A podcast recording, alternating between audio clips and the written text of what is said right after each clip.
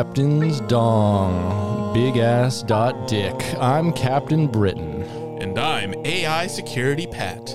These are the voyages of the starship USS Dragula, our ongoing mission. To explore new Trek episodes, to seek out old Trek, both cringe and based, and to boldly go to, an anxious soy war. Soy Trek the podcast is here. Half vegan, one half queer. Hundred percent communist, unless we have a less leftist guest. With Patrick and Britain, talking, joking, farting, and shitting all about Star Trek. Like our buttholes, the show is wrecked. Soy Trek the podcast is here. So listen to Soy Trek right in your ears. Hey, everybody, welcome to the bridge. I'm Comrade Britain. I'm Pat. The podcast is Soy Trek. The podcast, the Star Trek podcast, where two Trekkies ask themselves, how did they write an entire episode that is nothing but Star Trek references? I mean, it's possible. I mean, I think they did it. Yeah. I think they basically did it. I don't think there's like they took they took all the old information and added like one new thing, new episode. Yeah. Yeah. Perfect. It's, it's kind of like those episodes that they do of TV shows when they're just like um, clips from previous previous episodes. Oh, like Shades of Grey from uh, TOS season Yeah. two. And the No, uh, sorry, uh, TNG season two. yeah, like with uh, Riker accessing his memories. Yeah, yeah, yeah. Yeah, that was like, oh, let's do a let's do a like a low low budget clip show, and so it's kind of like the equivalent of that. Yeah, so day. I actually uh, watch that episode once a week, except for two weeks out of the year. I call it uh, Fifty Shades of Grey. got him. got him. Got him. Oh, did, I, th- I thought I got him, everybody. Jesus. Okay. No, you did not get. I guess not. I guess not, everybody. But everybody, we have ads now. Uh, you don't want ads? Well, Soyagers, for as little as $2 a month, you can subscribe to our Patreon at patreon.com slash dumbidiotbs and not only get ad-free episodes, but you also get them in high-quality stereo. And instead of having to wait like everybody else for them to trickle out over the week, you get them all at freaking once. And you get special access now to a private Patreon uh, area in our Discord where you can uh, request media and like request polls and different stuff from us. We've got a lot of secrets going on in there that uh, the other people don't ever get to hear about. Secrets. Uh oh. Star Trek secrets. secrets. secrets.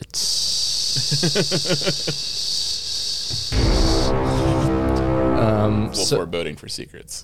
Yeah, a little, little bit. You know, you know, I do what I can. Um, so, um, what else? Oh, also, if you're super cool and pay us five dollars more a month, uh, you get your name mentioned on our podcast. You know who does that? Who does Cool motherfuckers, just like Dan Morrison, Dylan Lance, Ian Killia, Jonah Hearn, Jordan Hale, Shane Sawyer, Nick Savard, David Craning Sites, Adam Zendel, Cappies, Emma Glavish, and Electric Baphomet, all of whom are cool as hell and deserve, guess what? Hmm. Nice, nice back scratch. Hmm. Everybody, everybody likes a good back scratch. I have a back scratcher that's actually like hanging on my wall. So Back scratch fever, bow out bow. Back scratch fever, bow out bow. yeah, I like to have my back scratches at always at, at arm's length. Mm, I like that. Yeah. I think I have a back scratcher right behind us. Oh, if, yeah, you, you'd like, if you like, I can purchase a podcast back scratcher. Hmm. But uh, in order to do that, you have to do your duty and bring our third uh, podcaster the slide whistle every time. Oh yes. Yeah. I, I, it's next to my bed. I I'm just, see. I'm just oh, it's it's not doing us any good next to your bed. I mean, it might be uh, if you're sticking it up your bum bum. yeah, I am going. Please help me. what that slide whistle is saying. It's a little meaty. no. Uh, also, if you give us $10 a month, you get access, full access to my Plex server, The Media Dungeon, uh, which has 15,000 films, over 15,000 films, over 500 shows, updated daily with new stuff, just like uh, Gregg Turkington's deck of cards, which I understand you just watched. I just watched that this morning, and it rocks. Mm-hmm. It's- it's great. It was- I was laughing my ass off It was that. only released on VHS. The only other place you can watch it is the HEI network, which costs five dollars a month. So you know, if you want uh, to pay double that to watch just one thing from that network, I got you, baby. uh, but we also have cool stuff. Um, just like uh, the entire run of Where on Earth is Carmen Sandiego? Oh, nice. Which is the the uh, the TV series, the animated TV Mm-hmm. series about her. Yeah, that had a really sick theme song. Yeah, it certainly did. Uh, I also have all of Viva La Bam Oh, cool. and also all of Jackass and Wildboyz. Really, pretty much everything that crew ever did, Mm. I have. I want to rewatch that one uh, Viva La Bam episode with uh, Oderus. Oh, yeah. uh, GWAR comes to visit them. That's fun, I guess. And then the Oderus like comes into their parents' room at that. And he goes, "I had a bad dream." And he climbs in bed with his parents and starts and starts crying. That's pretty cool. yeah, that was the funniest thing. That's pretty fun. Once again, uh, that's patreon.com slash dumbidiotbs. That's dumbidiotbs, which stands for bullshit, but also stands for Bam Margera, Oh yeah, it does. which is not a coincidence. Hope to see you there. so, what did we get into this week, Mr. Pat? Watched season three of Picard, episode six. That is certainly correct. Wow, I was right, I guess. Let's get into that shit. Let's get Picarded. Let's get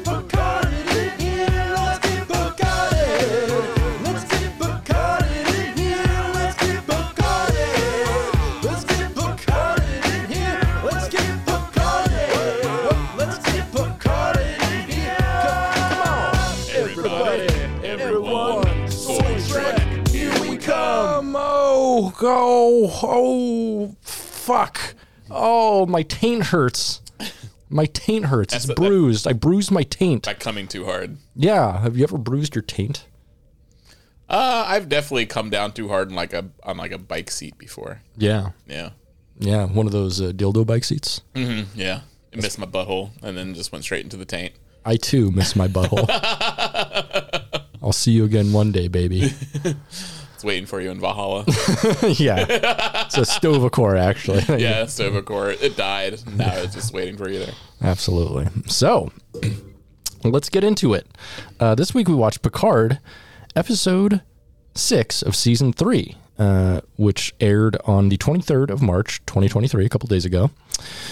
Uh, this is the 26th episode of Picard, 26th episode released of Picard, and the 879th Star Trek release overall in the series. Uh, this one was written by uh, Christopher Monfette, who wrote uh, episodes 2, 3, and 10 of season 2. So it's surprising that this doesn't suck categorically. Yeah, it's a it's it's like you kind of wonder what's going on. Like I don't understand what's going on in the writing room and like because there's such varying levels of consistency and yeah, maybe and like quality. Yeah, it's just like yeah and and I, I just have to wonder like who was so involved with last season that completely tanked it? Mm-hmm. Because is I'm led to understand like there's Terry Matalas and Akiva Goldsman. Mm-hmm. And I was told that Terry Matalas only really worked on the first half of the last season, and then Akiva Goldsman kind of took over for it, and then mm-hmm. Terry Matalas is kind of doing more of just all this season. And that seem it definitely seems like Terry Matalas is a lot more involved in this season. it definitely has a more singular view and and uh, than the previous two seasons that seem to be like Yes. like you're in the mind of a schizophrenic. Right, right. There, there's not. I mean, I can keep track of what the fuck is going on this season, which in the previous season, two seasons, I could, but like I had to like go back and watch it and be like, did I get that right? Because Yeah. it's there's just like it's introducing too many characters and too many plot elements way too quickly. Yeah. And you know, I understand. uh, Um, a lot of people are like, "Oh, I wish this would have been."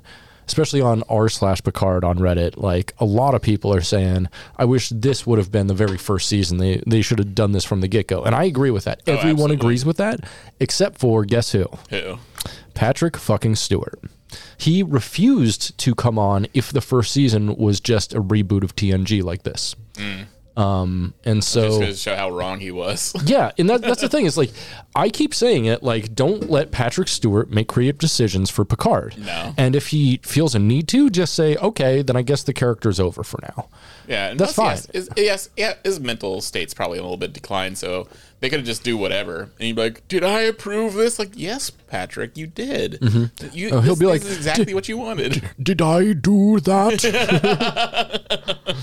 yeah, it yeah. Would, but yeah, just fuck with them. This and like it, it, it does seem like they did kind of rest um, a little bit more creative control away from Patrick Stewart because he does hasn't gone in any um, rambling rants or Nope. like poe- like overly poetic speeches that go nowhere. He hasn't Yep. done any of those. He like like pretty much all like the new characters that were awful are gone. Mm-hmm. and like and, So, so I will say, yeah, definitely in this season of Picard, this Picard feels a lot more like the Picard we last saw at the end of TNG mm-hmm. than basically any other Picard, even in the movies. yeah. Yeah, any of the movies. Yeah, he seems he seems more of himself, especially like yeah, like last episode when he was like, you know, he kind of returned to his like kind of like, you know, um, opinionated spo- space lawyer Yeah, yeah. type dude. we love he- space lawyer when he shit. Mm-hmm. was when he's arguing with Ro Laren, and then and they were both kind of like evenly matched with their arguing. Yeah, yeah. like uh, yeah, it was it was great. It was like it's like that's the kind of thing you want to see from Picard, not Mm-hmm. him being like overly sentimental and because that's kind of, kind of sad and depressing. Yeah, the one thing I didn't like about the low uh, Laren thing is that she like gave herself up to Starfleet as though the Maquis did anything wrong. Yeah. No, Yeah, that was kind of a misstep there. it was. We uh, we had a poll. We do we do polls on our um, on the uh, the Discord. Uh, you should Yeah, you should I all should- join the Discord. I should go on that more. yeah, yeah, you should. It's, it's, it's fun. It's like super active. Like Mm-hmm. our, our active uh, fans and listeners, and e there's even some people there that I don't even know are fans. I mean, of like the podcast. I think they a lot of people just like the memes and shit. But Mm-hmm. Yeah, yeah. like, uh, it's it's it's pretty fun. Like there's there's a lot of good people there. It's it's a well curated community. Mm-hmm. Um, you know, I mod it pretty well. There was one guy who came on creeping people out. I just banned him that day. Cool. Fuck him. You Yeah. know, Don't know, be creepy. I mean, you can be creepy unlike the way I'm creepy Yeah. but that's because I run that motherfucking board. Sort of be as creepy as I want. Oh, yeah, yeah, yeah. As creepy as I want to be. um, but yeah, uh, it's a good time. Anyway, this uh, episode was directed by Dan Liu, uh, who directed the previous episode, as well as Memento Mori from uh, Strange New Worlds, which was the first uh, Gorn episode, I want to say, which is a pretty good episode. So, you know, uh, in capable hands, uh, not not incapable hands, but in space capable hands. there you go. Uh, he also, I think, did uh, some like Fear of the Walking Dead and The Walking Dead. I think he's done like a couple episodes for each Walking Dead series, which is like not the greatest laurels to rest on. But No. Yeah, I never even watched. Uh, I think I watched maybe the first season of uh, The Walking Dead, and then yeah, I watched the first seen two, I think, and I was like, eh. and then I watched like the first episode or so of Fear of the Walking Dead. I'm like, eh. Yeah, I read the. I used to read the comic pretty religiously, and then like I got bored with it after a while. Yeah, I mean, it's like this doesn't. there's only so much you can do with the zombies and shit. Yeah, it's true.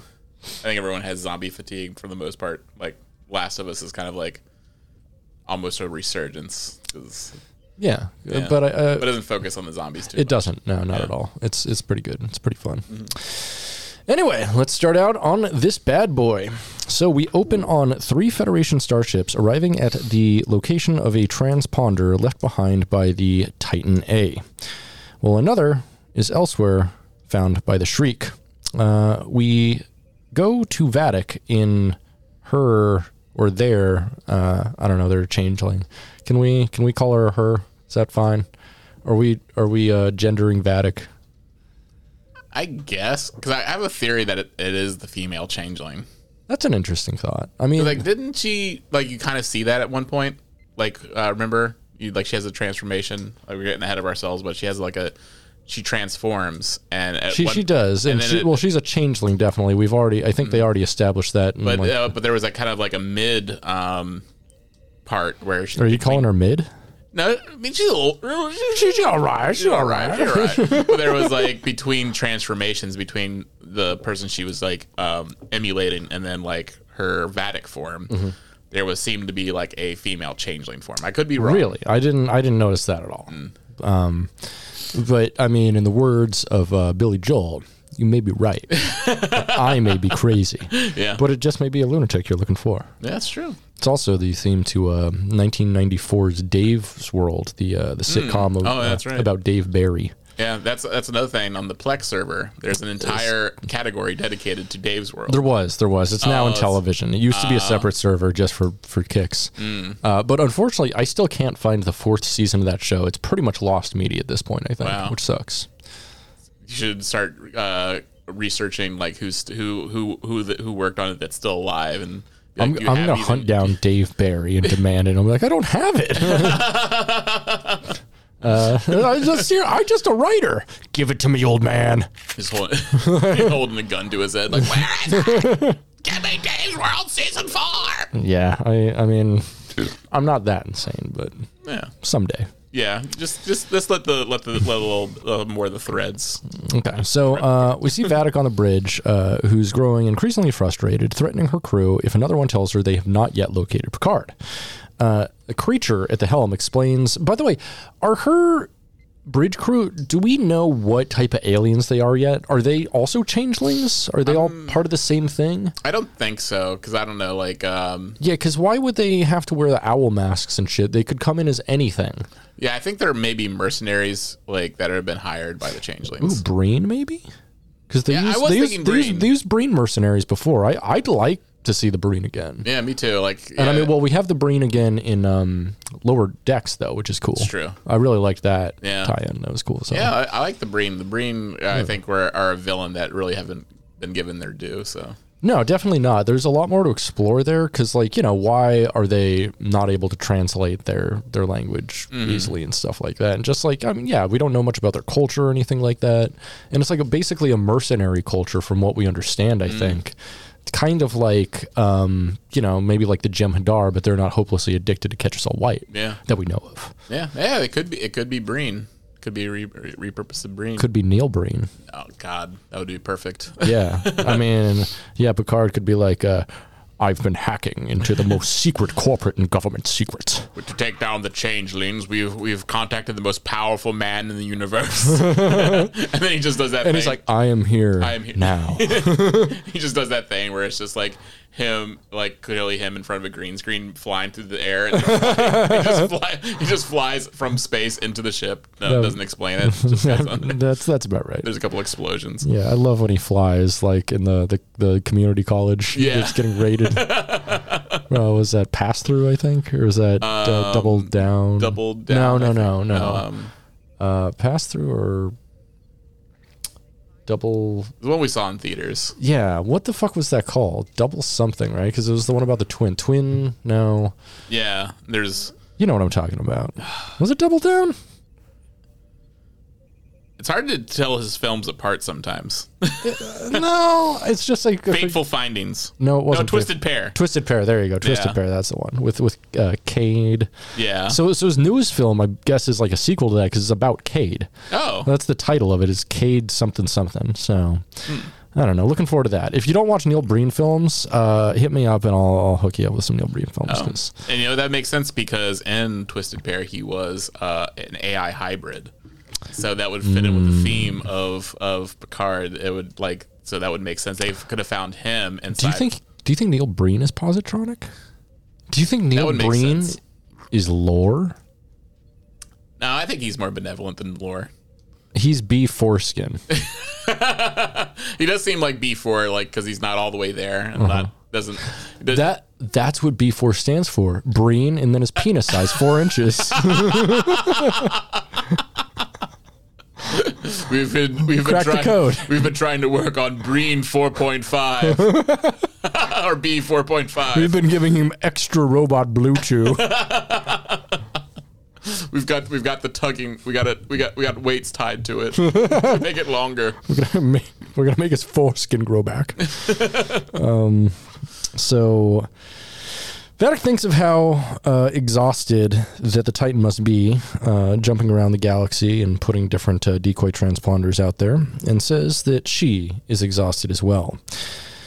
as are all of their brothers and sisters who have to wear the faces of the Federation until the redemption has come. That's that's one thing that did make that uh, thing that made me did think like they are changelings as well. Yeah, right, because wearing the faces of the Federation, except like And they're wearing our owl bro- faces. Our brothers and sisters. yeah, yeah, So, so I'm gonna say yeah. Her crew are probably, although like, that would she, make sense why they would all like choose to be like this other alien race. Yeah, maybe. I don't know. So uh, Vatic suddenly uh, gets a little bit upbeat, saying that there will be rest, a day of lifeless bodies burning in space. Can't burn something in space, really. No, it's not. It's, uh, there's no oxygen. No, I mean, and they've explained this away, saying it's like plasma before, but that also doesn't really exist. So, uh, saying that they will have peace and unity again, but first they'll have vengeance. Uh, a helmsman speaks up and says that Frontier Day is just 72 hours away, and they have no better idea where Jack Crusher is than they did before. As they are uh, saying a change of leadership might be needed, Vatic simply uh, points to another one of the crewmen behind her, and the crewman blasts this guy, and he evaporates. I always kind of wonder how that's supposed to be an effective form of leadership. Like, like they, that's that's that's what they always like. That's such a trope with like um, with villains. Like they're always like, if if someone just says something the leader doesn't agree with, they just shoot them. I'm just like, Right, and like that doesn't make any sense. What makes sense to me though is like a Klingon system where you're allowed to challenge leadership. Yeah. and leadership can like take trial by combat. Yeah. that's sick as hell. Mm-hmm. I fucking love Klingons. they do rock. But yeah, it's just like kind of like okay, well now you don't have anyone for that position. Like, what happens if you start just shooting everybody? Like, you're just gonna be left alone on the ship. True.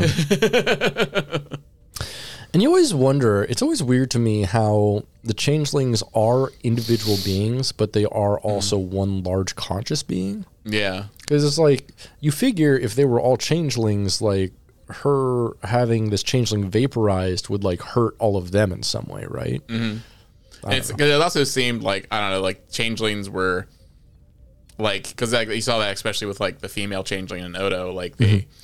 Like even though Odo was like kind of like you know fucking stuff up, they still she, they still considered Odo a part of them. They did they couldn't they didn't want to destroy him. True, right. and so it's just like um, because they have kind of respect for them for their themselves and their and and yeah and see them see uh, themselves as all like individual parts of a greater whole and yeah just just wantonly killing like another one for no reason and it just seems like a waste of like Another thing that doesn't really make a ton of sense to me is uh, so this is like a branch group that like isn't part of the the regular Great Link that they've established, right? Did I, I could be wrong, but when Odo was cut off from the Great Link, he could no longer like transform, right? uh they they punished him they did that thing to make him solid Right, right. But you figure like because these people are going against the rest of the Great Link, the Great Link would probably do the same thing. oh yeah right? Because they're like, yeah. So I, I don't know. That, that kind of I was like, eh. maybe that's part of maybe that's why they have to revert always revert to that other other form maybe that's like a curse from the great link the main Great oh yeah, they're, they're they're just steak steak puddle, New York cut puddle. Yeah, and all then like and then like they have to yeah, they can transform, but then they always have to go back to like the human form. Like the female changeling has to, or whoever Vatic is, Mm-hmm. like has to. uh um, Always go back to little Nicky. Yeah, go back to little Nicky. Popeye's fucking rules. Popeye's the shiznit. Yeah, like uh, um, yeah, it just got she's stuck in a little Nicky form because like there does research. The Great Link was like, well, let's learn about human civilization. So we, you know, we- like now that they're part, uh, they defeated us and they were watching um, Little Nicky and decided, and they're like, ah, you know what, let's just make her look like Little Nicky. yeah, yeah, that's great idea. That'd that'd be great if like all of the leaders of this resistance cell just look like different versions of Adam Sandler movies. There's one wearing a suit like from uh, Punch Drunk Love, and one one- one guy just wearing like a, a big um, like hockey jersey from like Happy Gilmore.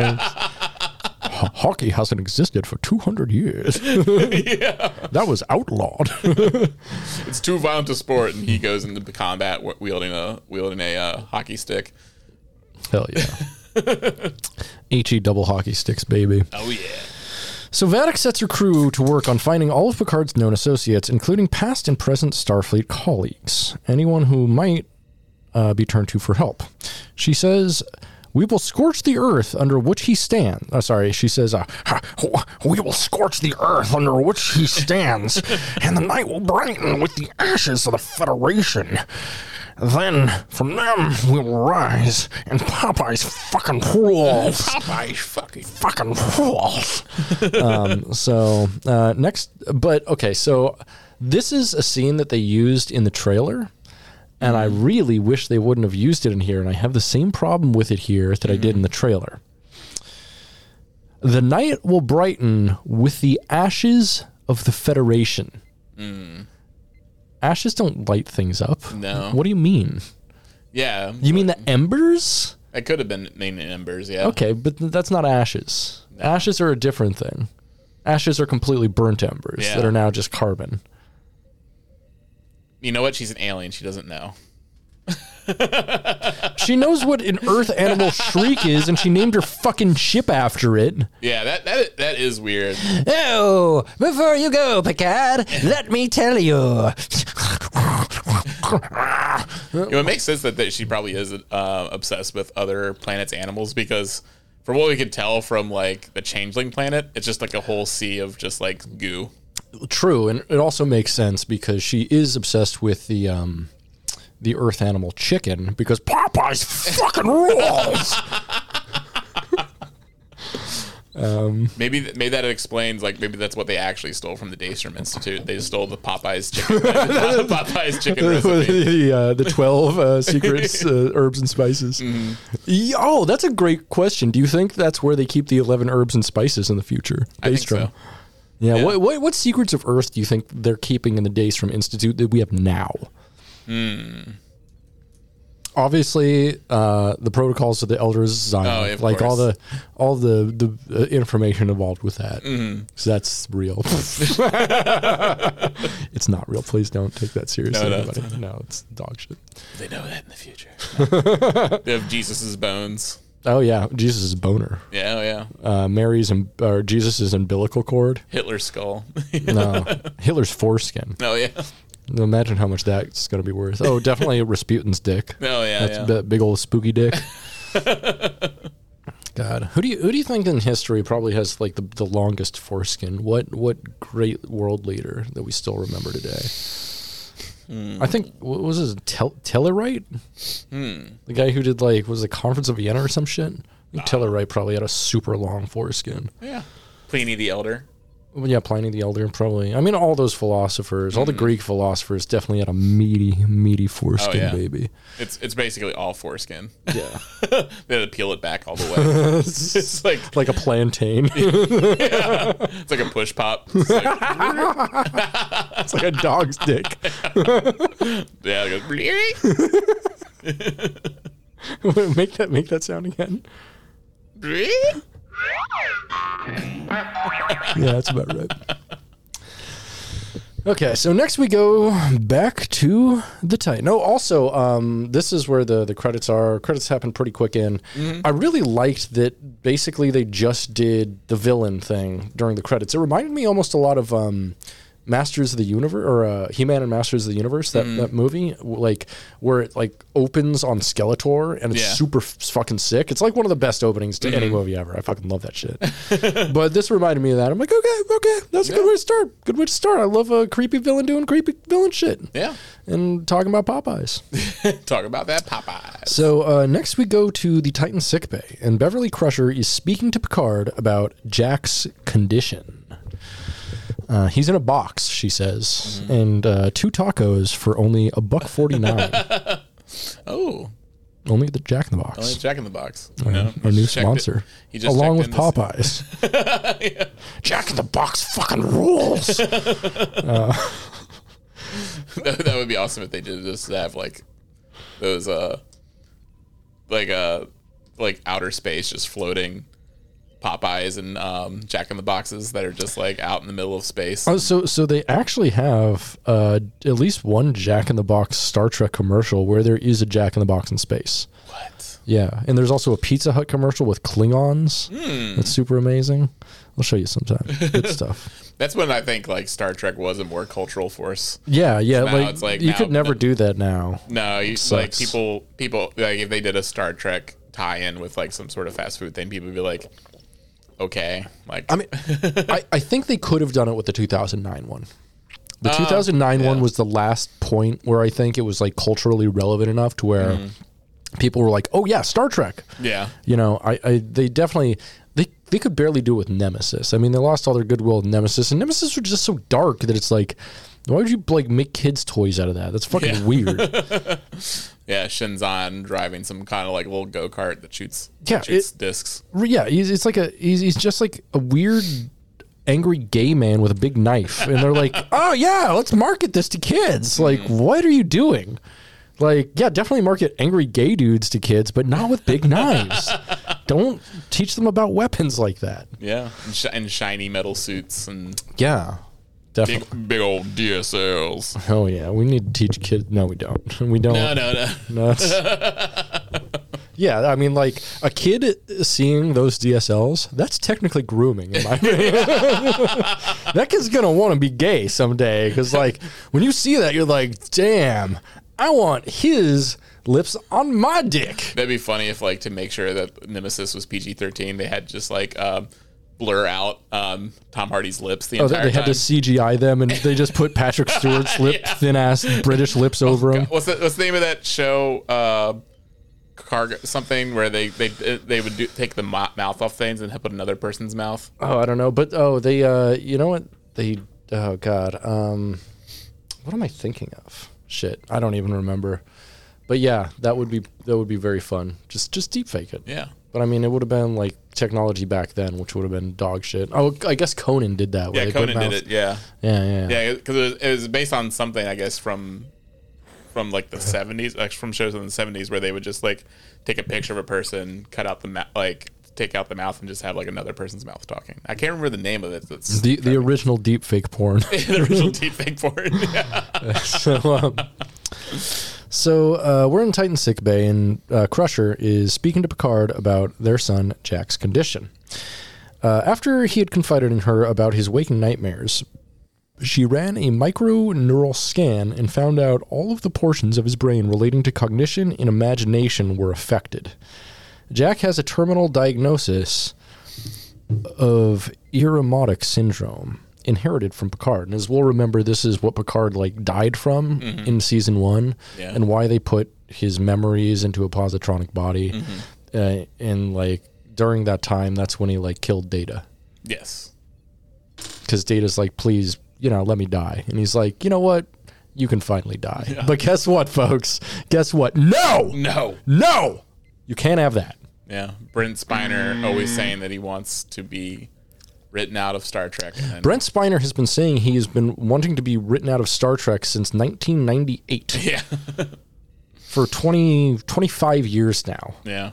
Like some of our listeners haven't even been alive for as long as Brent Spiner has not wanted to be Data. He put in his 25 week uh, year notice. Like, Yeah, he- like, it's it's seriously it's like the diamond anniversary of him putting in his work notice. he's like, all right, well, okay, uh, I'm just gonna finish out these last 25 years, and then, and then, I, and then I'll quit. And then I'll clock out. Yeah, Yes. clock out and not come back.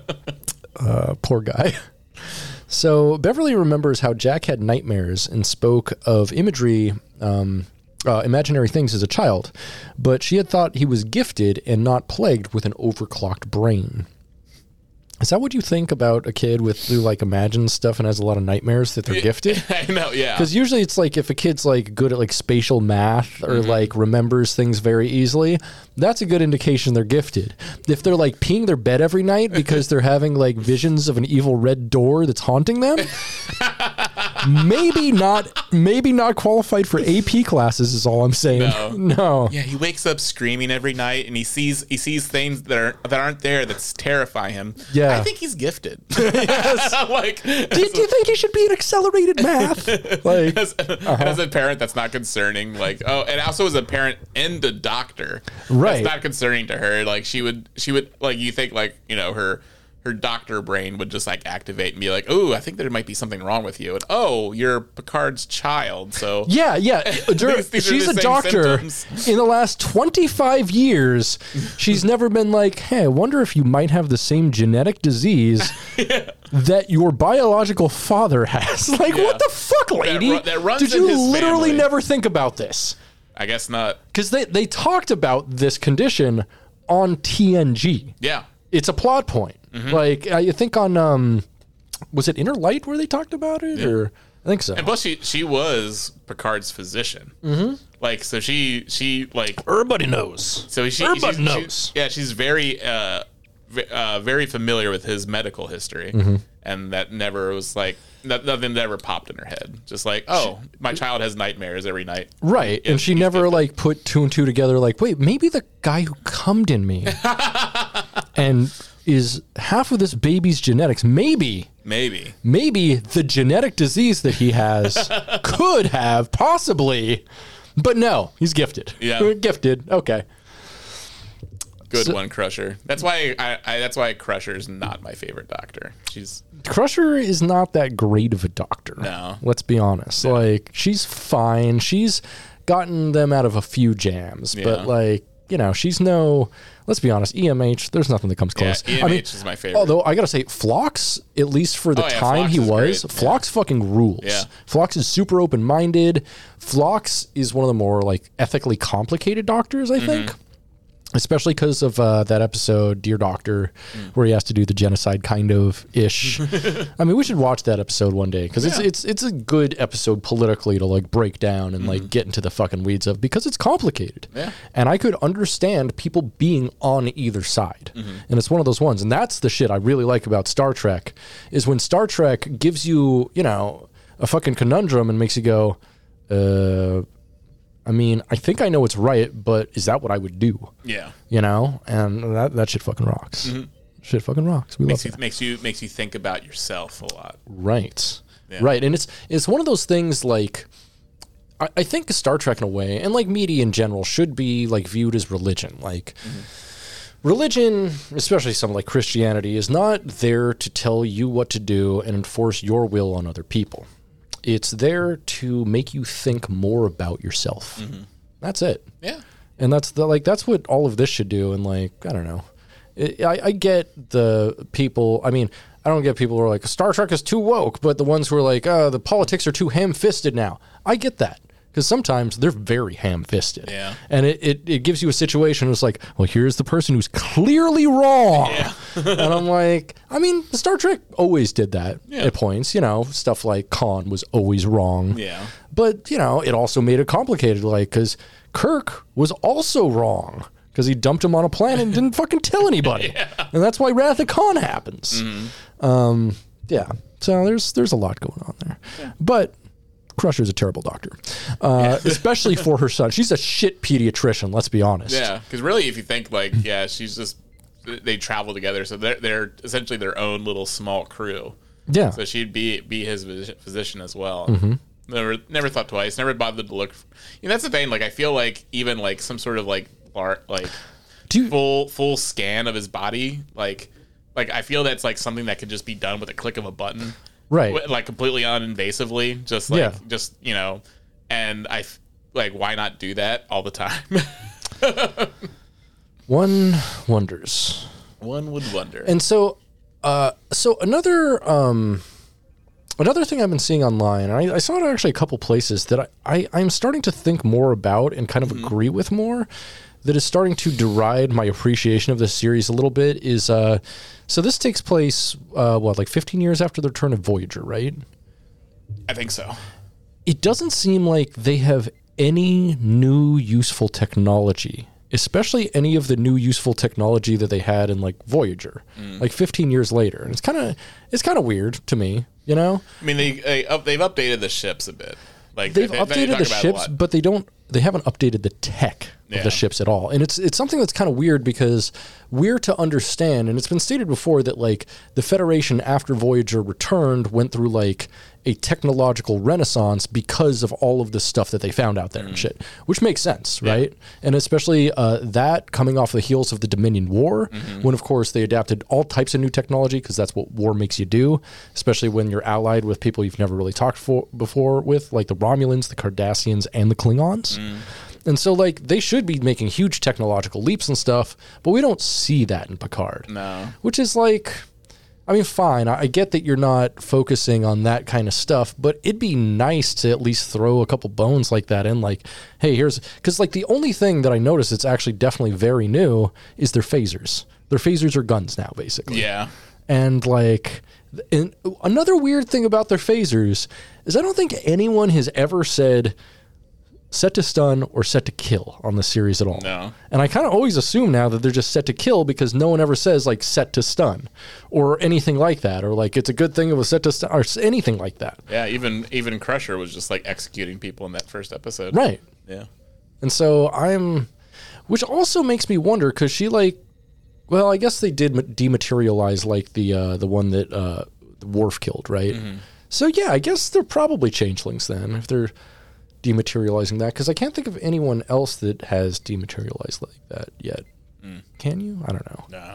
Because like the the non changelings that were killed by like Worf and stuff, I guess they were all killed by a blade though. I don't know. There's too many deaths already in the Yeah. series. Like, come on, man. Like. That's that is one thing that's with that's true with like the Picard series. There's a huge body count. It's a mass. It's it's fucking Rambo. Yeah. It's, I think even like in the first episode of the first season, like yeah, the uh, Soji girl- kills a couple of those guys. and, uh, and- well, and then Soji's and then she dies. Soji's boyfriend gets stabbed through the heart. right, right, yeah. It's like I was just like, good God. Like I was not expecting just them to get that wasn't very covert of them. They were supposed to like extract her silently, and they just like beamed into her house and kill her boyfriend, Mm. leave the body there. Yeah, like le- like leave a, a trail of clues. Like just be like, if they had just like picked her up clandestinely, it's like you know why she's by herself. Which Mm-hmm. Or- or if, even- you're monitoring her, you can figure you can figure out when she'd be alone to do that. Check this out.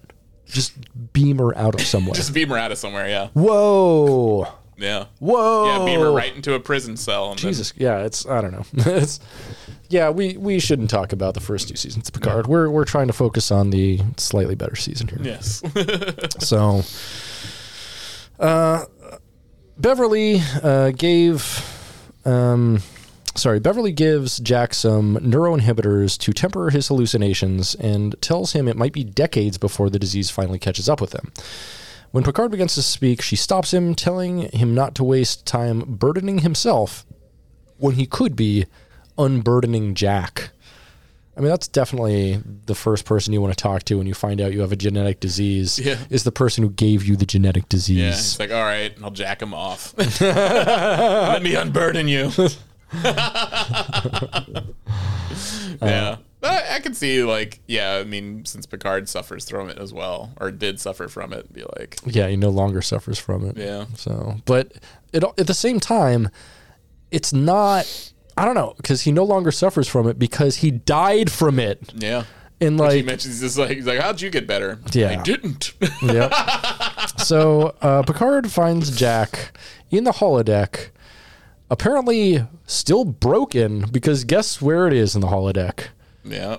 10 Forward Avenue.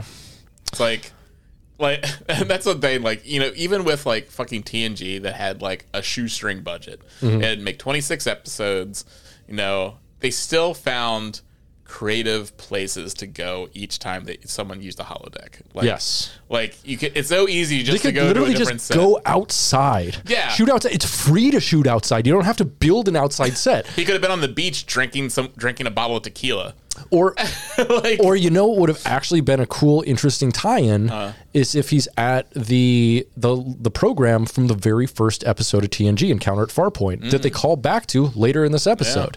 That might have been interesting. yeah. To actually use that. Yeah, like you know, but yeah, the first thing that that's the thing. Like, yeah, the first thing like a lot of these like new character like the characters always go to, like they always immediately go to the drink, Mm-hmm. which is like you know, and That's another thing about this program is like when people aren't feeling good, they drink, which Yeah. is a very American habit yeah, and a very bad habit. Yeah. And it's like, you know, on in in the feder in Starfleet where every ship is assigned at least one professional head counselor, I feel like that shit shouldn't really be happening quite as much. yeah. I, that's a, that's one thing. Like, and especially in like in TNG and stuff, it always seemed like the characters had like like deeper inner worlds and like Mm-hmm. and and like had like gr- better coping mechanisms than you know a lot of people do now. It's like Right. and so that would make sense. Like I don't know. It, it, I mean, it, not, it wouldn't be as cool, but yeah, like as he said, like if, if he went to the to like a nice nature, serene nature scene to collect his thoughts. Yeah, and he's just like walking around. Yeah, like like, Like- some, you know, I, Something I- that's peaceful and allows him to just like reflect on things. Instead, it's like time to go to the bar and throw back some drinks. Yeah, which the same bar that's been on, I believe, every single episode of the series. Every before. episode. This is the most consistent. This location has had more screen time, I think, than the bridge of the USS Titan A. yeah, I think you're right. Uh huh. Yeah. Yep. Yeah, I mean, it's like, yeah, and yeah, just like just is anything, this- literally anything. They could just film in the woods if they just Mm-hmm. they could just go to the woods and film for fucking free. There's no need to fucking keep going to this damn bar. So, so because they insist on doing this, I'm going to have to go ahead and uh, I'm going to refer to this from now on as TGI forwards. Because it looks like a fucking TGI Fridays. Uh, One of the newer updated ones. It's It a little bit nicer. Actually, you know what? It kind of looks like a Ruby Tuesdays because those Oh, are the slightly nicer TGI Fridays. and, and, and Ruby Tuesdays have a little bit of darkness to them. Yeah, kind definitely. Of like, uh, they're kind of like the, you know, they're kind of like the uh, like uh, TGI Fridays with a little bit of edge on it. Yeah, yeah, like the TGI Fridays where uh, instead of like smoking weed out back, the line cooks are like smoking like uh, spice or bath salts or something. And that's because that's the thing. Like a, like TGI Fridays going out on a Friday. Mm-hmm. That's pretty normal. That's right. That's what. That's what. That's what like the normos do. Yeah. Ruby Tuesdays. If you're getting fucking blackout drunk On on a Tuesday? like Oh, you are- you need, you need like there's a little bit of darkness in you. You have a little sadness in you. Oh man, Well, how about this? How about this? Let's fucking prank a couple restaurants uh, for for the next like year. Uh, every Tuesday, let's go into the same TGI Fridays, and every Friday, let's go into the same Ruby Tuesdays. Yeah, they're like, "What are you doing here? You should be at a at a Fridays right now. What are you doing here?" And I'll be like, yeah, get it? Get it? Though I haven't seen a Ruby Tuesdays in forever. Yeah, I haven't either. I wonder if they even still exist. Uh, I'm sure they do. They're, Yeah. they're they're a mall restaurant. Oh, yeah. like a walking mall restaurant. Yeah, it's like, and I feel like malls are basically extinct now. Thank God. Yeah. The malls needed to die. Um, anyway, so uh, we're in uh, TGI forwards now, and uh, Jack sees Picard, um, and he says, uh, "Pour one out for my old man, landlord." that's that's how he's referring to the bartender.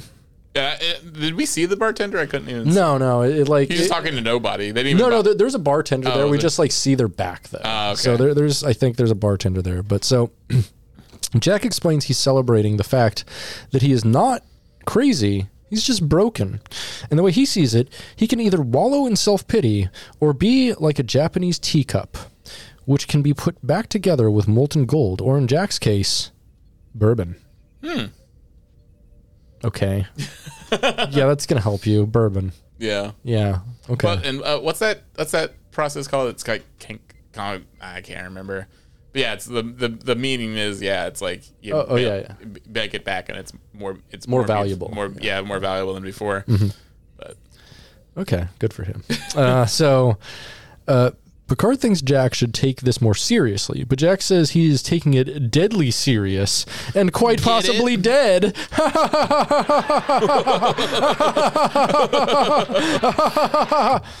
okay. Um, oh, and uh, by the way, I just looked. There's no fucking Ruby Tuesdays on the West Coast. son of a bitch. The closest is South Dakota, Wow. Well, but they're all on the East Coast. I guess I know where we're moving.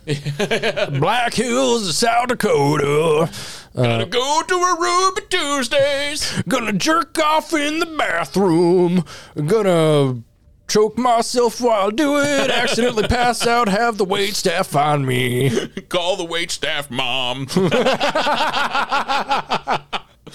them that you're my real family. Watch them avert their eyes and then in shame. Try to fuck my sister, but I mean I'm a real sister, the one from Rube Tuesdays, who's just the hostess, and I don't think she actually likes me. um, You got a restraining order on me. cool. Yeah, You know, the best art comes from life. it's true. Uh, so Jack asks how Jean Luc survived dealing with it, and Picard points out that he didn't. Wah, wah. yeah, that that that's reassuring, buddy. Yeah. Thanks a lot, Dad. Um, having had his, his body replaced with a positronic one, but says he lived with the syndrome for decades, and Jack has plenty more years ahead of him. Yeah, like Picard lived to like ninety I know. It's like eh. he had a full life and yeah maybe now the the fucking life expectancy is like 130 but like 90's fine he was taken out in the prime of his life, 98 years old. Yeah. like come on Yeah, it doesn't make it doesn't make any sense like why he's considering this a death sentence. It's like, bro, you obviously can live a fine life without it. Like, Yeah. yeah. It finally succumbed Picard when he was like already like a wandering skeleton. Mm-hmm. it doesn't, it doesn't Right. matter. Fucking matter. So he says jack has plenty more years ahead of him. Uh, jack laments that it was unfortunate picard wasn't as good as passing on genetics as he is wisdom. Which Got is him. a stupid line. Uh, he says his mother had tried to protect him from becoming collateral damage in picard's life but he finds it ironic that he was probably doomed before he was even born. Well, It's like I was doomed from the moment you came in my mom under that waterfall.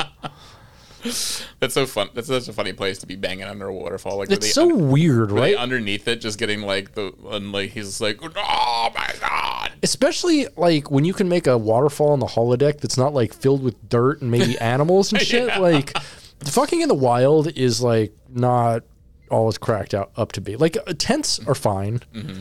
And like, you know, maybe like a quickie against a tree or something, but like Get a yeast infection. uh, yeah, I've I've done a lot of like wood sex and stuff. And it, it all kind of sucks, you Mm-hmm. know. It all kind of sucks. It all sucks. Yeah. Beds are so much more comfortable and fun, and then you can like cuddle afterwards. You can't cuddle in the fucking woods. No, unless it's for warmth or hiding from predators. Exactly. Yeah. That's what I'm saying. so if you're going for a hiding from predators because you're cold, fuck. Mm-hmm. Maybe maybe then. Yeah. Yeah, that's that's acceptable. so make sure it's consensual. Um, he um, Jack drinks his bourbon and leaves. Justice Seven of Nine calls Picard on the comms, saying that they have arrived. They them have arrived. They. Yeah. Yep. So Worf and Raffi uh, beam aboard the Titan, greeted in the transporter room by Picard, Riker, Beverly, and Seven. Worf formally asks permission to come aboard, and Picard happily grants it, saying it has been too long. Picard has no authority on this ship. I know. Yeah. Zero authority. It is. It is funny. Like, yeah, Shaw is basically just like, Shaw's just been cucked out of his position in this episode, which Yeah. is weird to me. yeah, like Shaw is, a, yeah, completely. He's uh, was is Shaw even there? Yeah, no, Shaw's here. Shaw Yeah. is like in part. No, but of- like when Worf arrives. no, he's not. Yeah, that's what, and so like he's not even like checking down who's even coming on board his ship anymore. Right, and he's the one who can give permission. I guess Seven can too, but like Picard has no authority No. on the ship. Not at all. Um, yeah, they just kind of they did a whole thing where they're talking about how fucked up it was uh, wresting control of the, of the Titan from Shaw the last few episodes. And now they're just like, yeah, no, it's fine now. Mm-hmm. Yeah, you can you can still call orders. It's fine. Whatever. Who cares? So Worf replies, "It has been 11 years, five months, and four days, minus Picard's infrequent messages and his annual bottle of sour mead." Picard's like sour mead, and uh, Riker knows that he's talking about Chateau Picard, which Worf thinks is quite tart. At this point, is there anybody who actually likes Chateau Picard? Doesn't look like it. I don't think I've ever seen a person in Star Trek drink Chateau Picard who isn't named Picard and like enjoy it. Yeah. It's like him and his brother like it. That's it. It also Worf's wrong. It's not mead. Mead's Mead's uh Mead's uh, honey. But yeah, but he's con- he doesn't know. He doesn't know any better. He doesn't know the difference between grapes and honey. No. He he only grew up on Earth with a Russian Jewish family, uh, and you know Jews hate honey. Let me tell you, Jews hate no Jews fucking love honey. Jews put honey in everything. Uh, maybe that's why he thinks the wine is mead because he, that's probably what he drank a lot. Oh yeah, because Jews don't drink wine. Get the fuck out of I here! know, I'm just trying to figure out why I he don't called know. it. I'm just trying to figure out why he called it mead. I'm like, Bad writing. yeah, I mean, yeah, he knows. It's funny too because like it it clearly says like wine on the label, and like he knows what wine is because Klingons have what blood, Blood wine. like, what are you talking about? but I do hear like blood wine's supposed to be very sweet. it is. It is. and so like I, that kind of makes sense why he doesn't like um you know red wine because red mm-hmm. wine's not sweet. Yeah. and so yeah, like because yeah, Klingons all have a sweet tooth.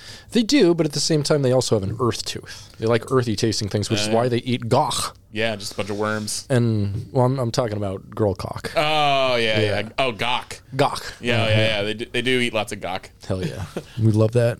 I know. That's why. That's why. Uh, That's Worf has a picture of Jadzia in his room. Yeah. Like my gawk, My queen, my gawk. my gawk, my gawk. I want to say, I think Magach, or I want to say that's evil in Klingon. It might be the word evil. Yeah. It could be. Um, My gawk.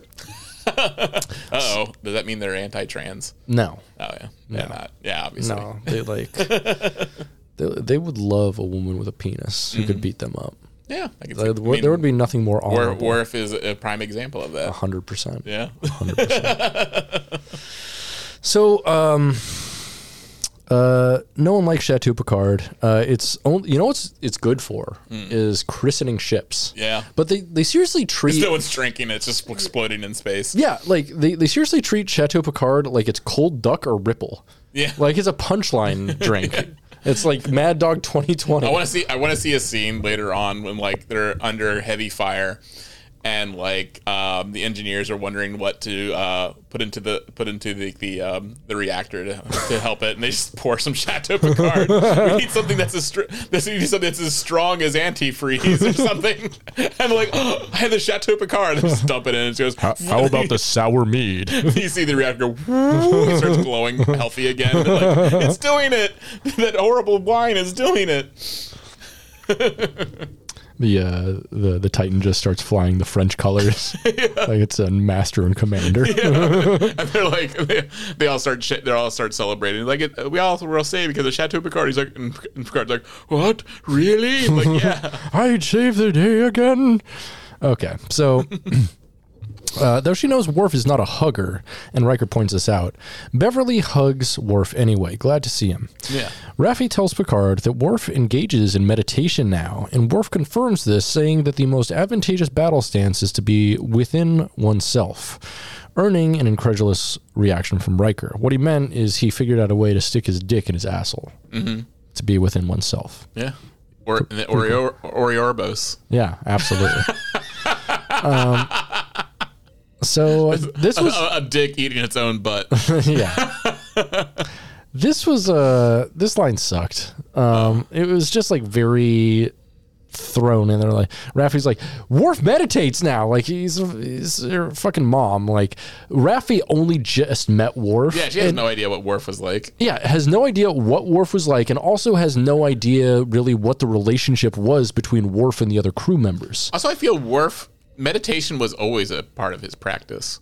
Like, even. he did Tai Chi he taught a Tai Chi class Yeah, and even and then there's like and also another and then some episodes he was like actually just like at an altar like focus you know kind of just like thinking deeply at his altar Mm-hmm. Yeah. and shit like he's clearly he's always been meditating yeah doing doing like the tai chi type thing that takes a s- serious amount of like focus and concentration and meditation so Yeah. So, yeah, I didn't I didn't love that. I feel like this whole like pacifist Worf thing fucking sucks. Yeah.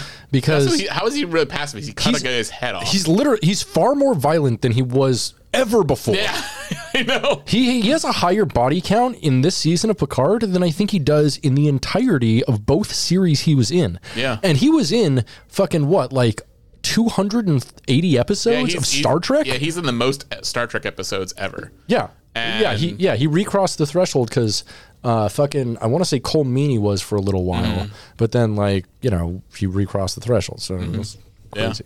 Yeah, like, and he, that's why I think it, like, he, when he snapped uh, one of the Weyoun's necks Mm-hmm. in DS9, you know, that was like, you know, crazy because it's like, you know, it was funny, yeah.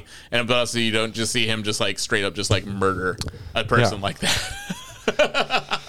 But he's uh, he's, He's a pacifist. He's a murder dwarf now. yeah, like stabbing people through the heart from from behind. Mm-hmm. Like, uh, like like what happened to Picard. Yeah, exactly. Yeah, he just stabs. He just stabs some random dudes Mm-hmm. who, like, he, he doesn't even try to like de-escalate the situation. He's just like, I'm gonna murder every single person except for like this one guy. I need to talk. And then yeah, and then yeah, and then and then we're gonna threaten execution until we get the information out of yeah, him. Yeah, shot the changeling. Yep. Shot the changeling while while they were sick and fleeing.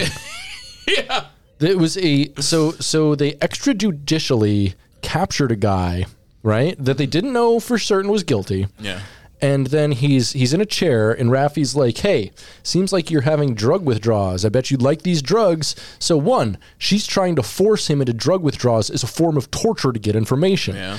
And then Worf was like, "No, I don't think so." They figure out it's a changeling that's sick because they've been away, away from the Great Link too long.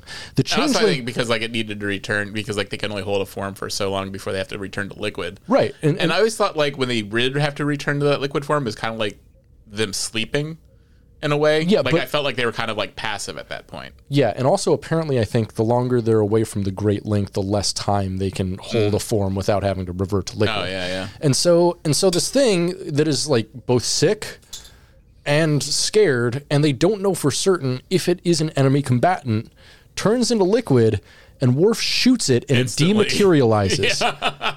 They they Doesn't even shock it. literally executing an unconvicted prisoner. Yeah.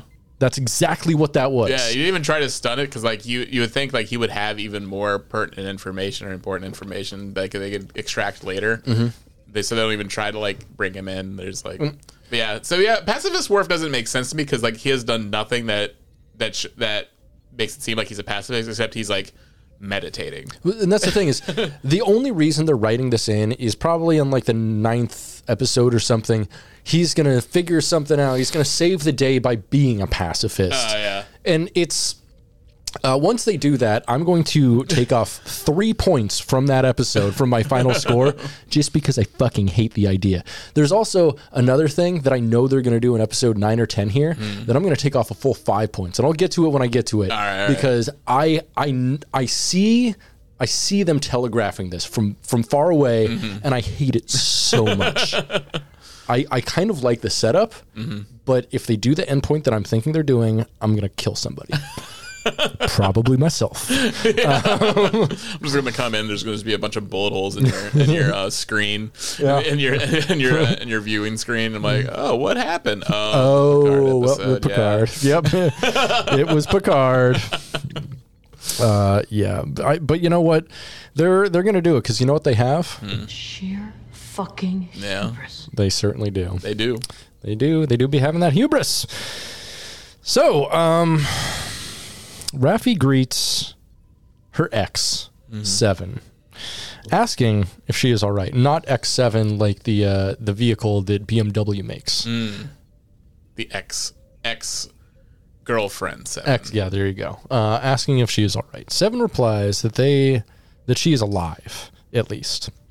I also, I gotta say, I like this interaction because it just shows like that that they have just sort of like this like mature handling of of relationships. Mm-hmm. Because you think like you know in, in season two, Yeah. like this situation would have been handled like.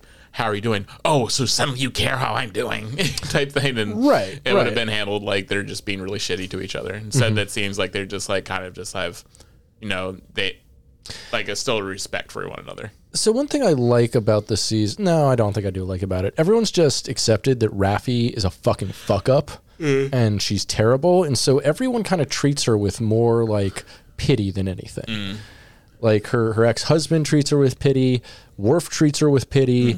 Fucking Seven treats her with pity. Uh, Seven even gave her her fucking uh, s- her the La Sirena Oh, She's so fucking pitiful. She's so sorry for for Raffi. Wants her to go get away from her. like, and so like I kind of get that because like the way they set Raffi up was pathetic and Mm-hmm. stupid and like very very post scarcity. Really, it's Yeah. like Raffi when it introduced her on the first season, like. She has drug problems. She quit Starfleet because her mentor quit, uh, and she also like has problems because like she has land on Earth, but it's like a trailer in the desert, which is like we're in a post scarcity time. If you want to move and have a place that'll be fulfilling, you can do that. They'll resettle you. Yeah. that's what the Federation and Starfleet does. Or maybe she wanted to live out in the desert. but she seems unhappy about it. That's the problem. Is like I don't understand like what her motives are, what she actually wants out of life, Mm-hmm. and it yeah it seems it seems like. Yeah, she wants like a purpose or meaning or something, but like her character is inconsistent. Yeah, she is like one of the hardest to tie down because, like, you know, especially with like all the TNG characters, you know what their motivations are and stuff like that. And Yeah. just like her, it's just like, okay, she's always miserable and pissed off. And Yeah. then, like, um, But but she's a strong woman. yeah. And then, yeah. and just, she's a strong black woman and like i get that i get like I, I love having a strong black woman character and things like black women are incredible. My my new psychiatrist is a black woman, and uh, she doesn't let me get away with shit. I love it. I love it. She calls me out on everything. It's wonderful. But like, oh, yeah. just just automatically making the black woman the one who's dealing with a drug problem and nobody else in Star Trek ever really. I mean, yeah, we did have a. Uh.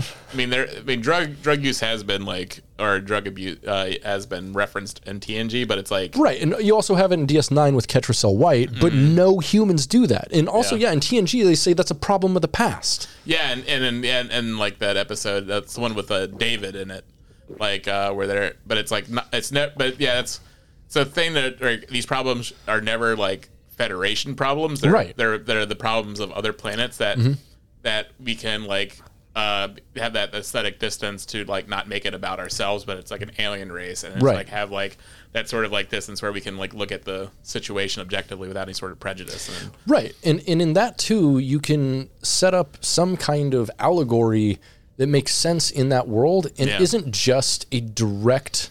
Out, not, it's not even allegory like when it's just a problem that we have today Yeah. and it's the same problem it's not any different when you just call the drug like you know now it's uh, fucking tamarian blue it's like okay but like weed. but like, are you going to show the effects of it or whatever? And they did briefly with like Splinter or whatever, but I don't think that did anything different than like Salvia does. Yeah. so I don't know. Like, yeah, I feel like they're not doing anything with it. They're not really expanding the universe. They're just ma- trying to make a character maybe more sympathetic, but it just makes me hate the writing more. Yeah. That's the only thing it achieves and makes me go, why do they still fucking have these problems? And like, why don't they actually address the systemic causes of these problems mm-hmm. and talk about it that way instead of it just being a Raffi problem? yeah. Because it's not a drug problem with a society that they need to fix in some way, and it's not a post scarcity thing with society that they need to fix in some way. It's a Raffi problem. Yeah. And it's- even still, like even though like, in the big drug that you see everyone do on Star Trek, you know, alcohol. Mm-hmm. Yeah. Like no, there's no no alcoholic characters. Which is weird. Yeah. It was super weird. They just somehow fixed alcoholism. I guess so. Like I, apparently, because like they, it doesn't seem like alcoholism av- actually really affects anyone. Yeah, no one's ever super drunk on Star Trek, which is weird. No, no. Like there's like maybe like a couple times, you know, like especially if they're drinking blood wine or something where they wake up with headaches. Yeah. and like Or Romulan ale. they wake up ale. they Yeah, wake yeah. up hungover, but it's not like it's not like they're like it's affecting their job or their livelihood or like anything else. poly water affects people like Yeah. Mm-hmm. alcohol does sometimes, but alcohol never does. no, Yeah, don't love that. yeah, Anyway. Raffi talks to Seven. Uh, Raffi and Worf uh, had a difficult time tracking the Titan down, which gave them time to process the idea that Picard and Beverly are now parents, which Worf inquires about curtly, yeah. which is kind of funny, Mm-hmm. I guess. It was fine. He's like, I hate kids. Mm-hmm. How's Alexander? Who? Alexander the Gre- the, Greek guy, Macedonian, yeah. Alexander. Alexander. He's like, your son, my son. Oh, that guy. Are you talking about a star sun? I don't. Wait, which son is named Alexander? What system is that in? what system? Yes, I don't know. I've never heard of that before. Um, So, Worf then turns his attention to business, telling Picard that they have to ensure Ro Laren did not die in vain to protect both Starfleet and her kin, and that they have much to report, which is a weird way to start out a sentence. Mm-hmm. Like, whatever. But I guess he's about honor and whatever. I guess that works. So, as the Titan goes to warp, the crew meets in the conference room with Captain Shaw. So, Captain Shaw's here just to give a couple one liners. Yeah. Uh, Worf explains that the changelings have re-emerged as a threat. During the Dominion War, he explains, they had used deception and might against the Federation, and Starfleet retaliated with a morphogenic virus.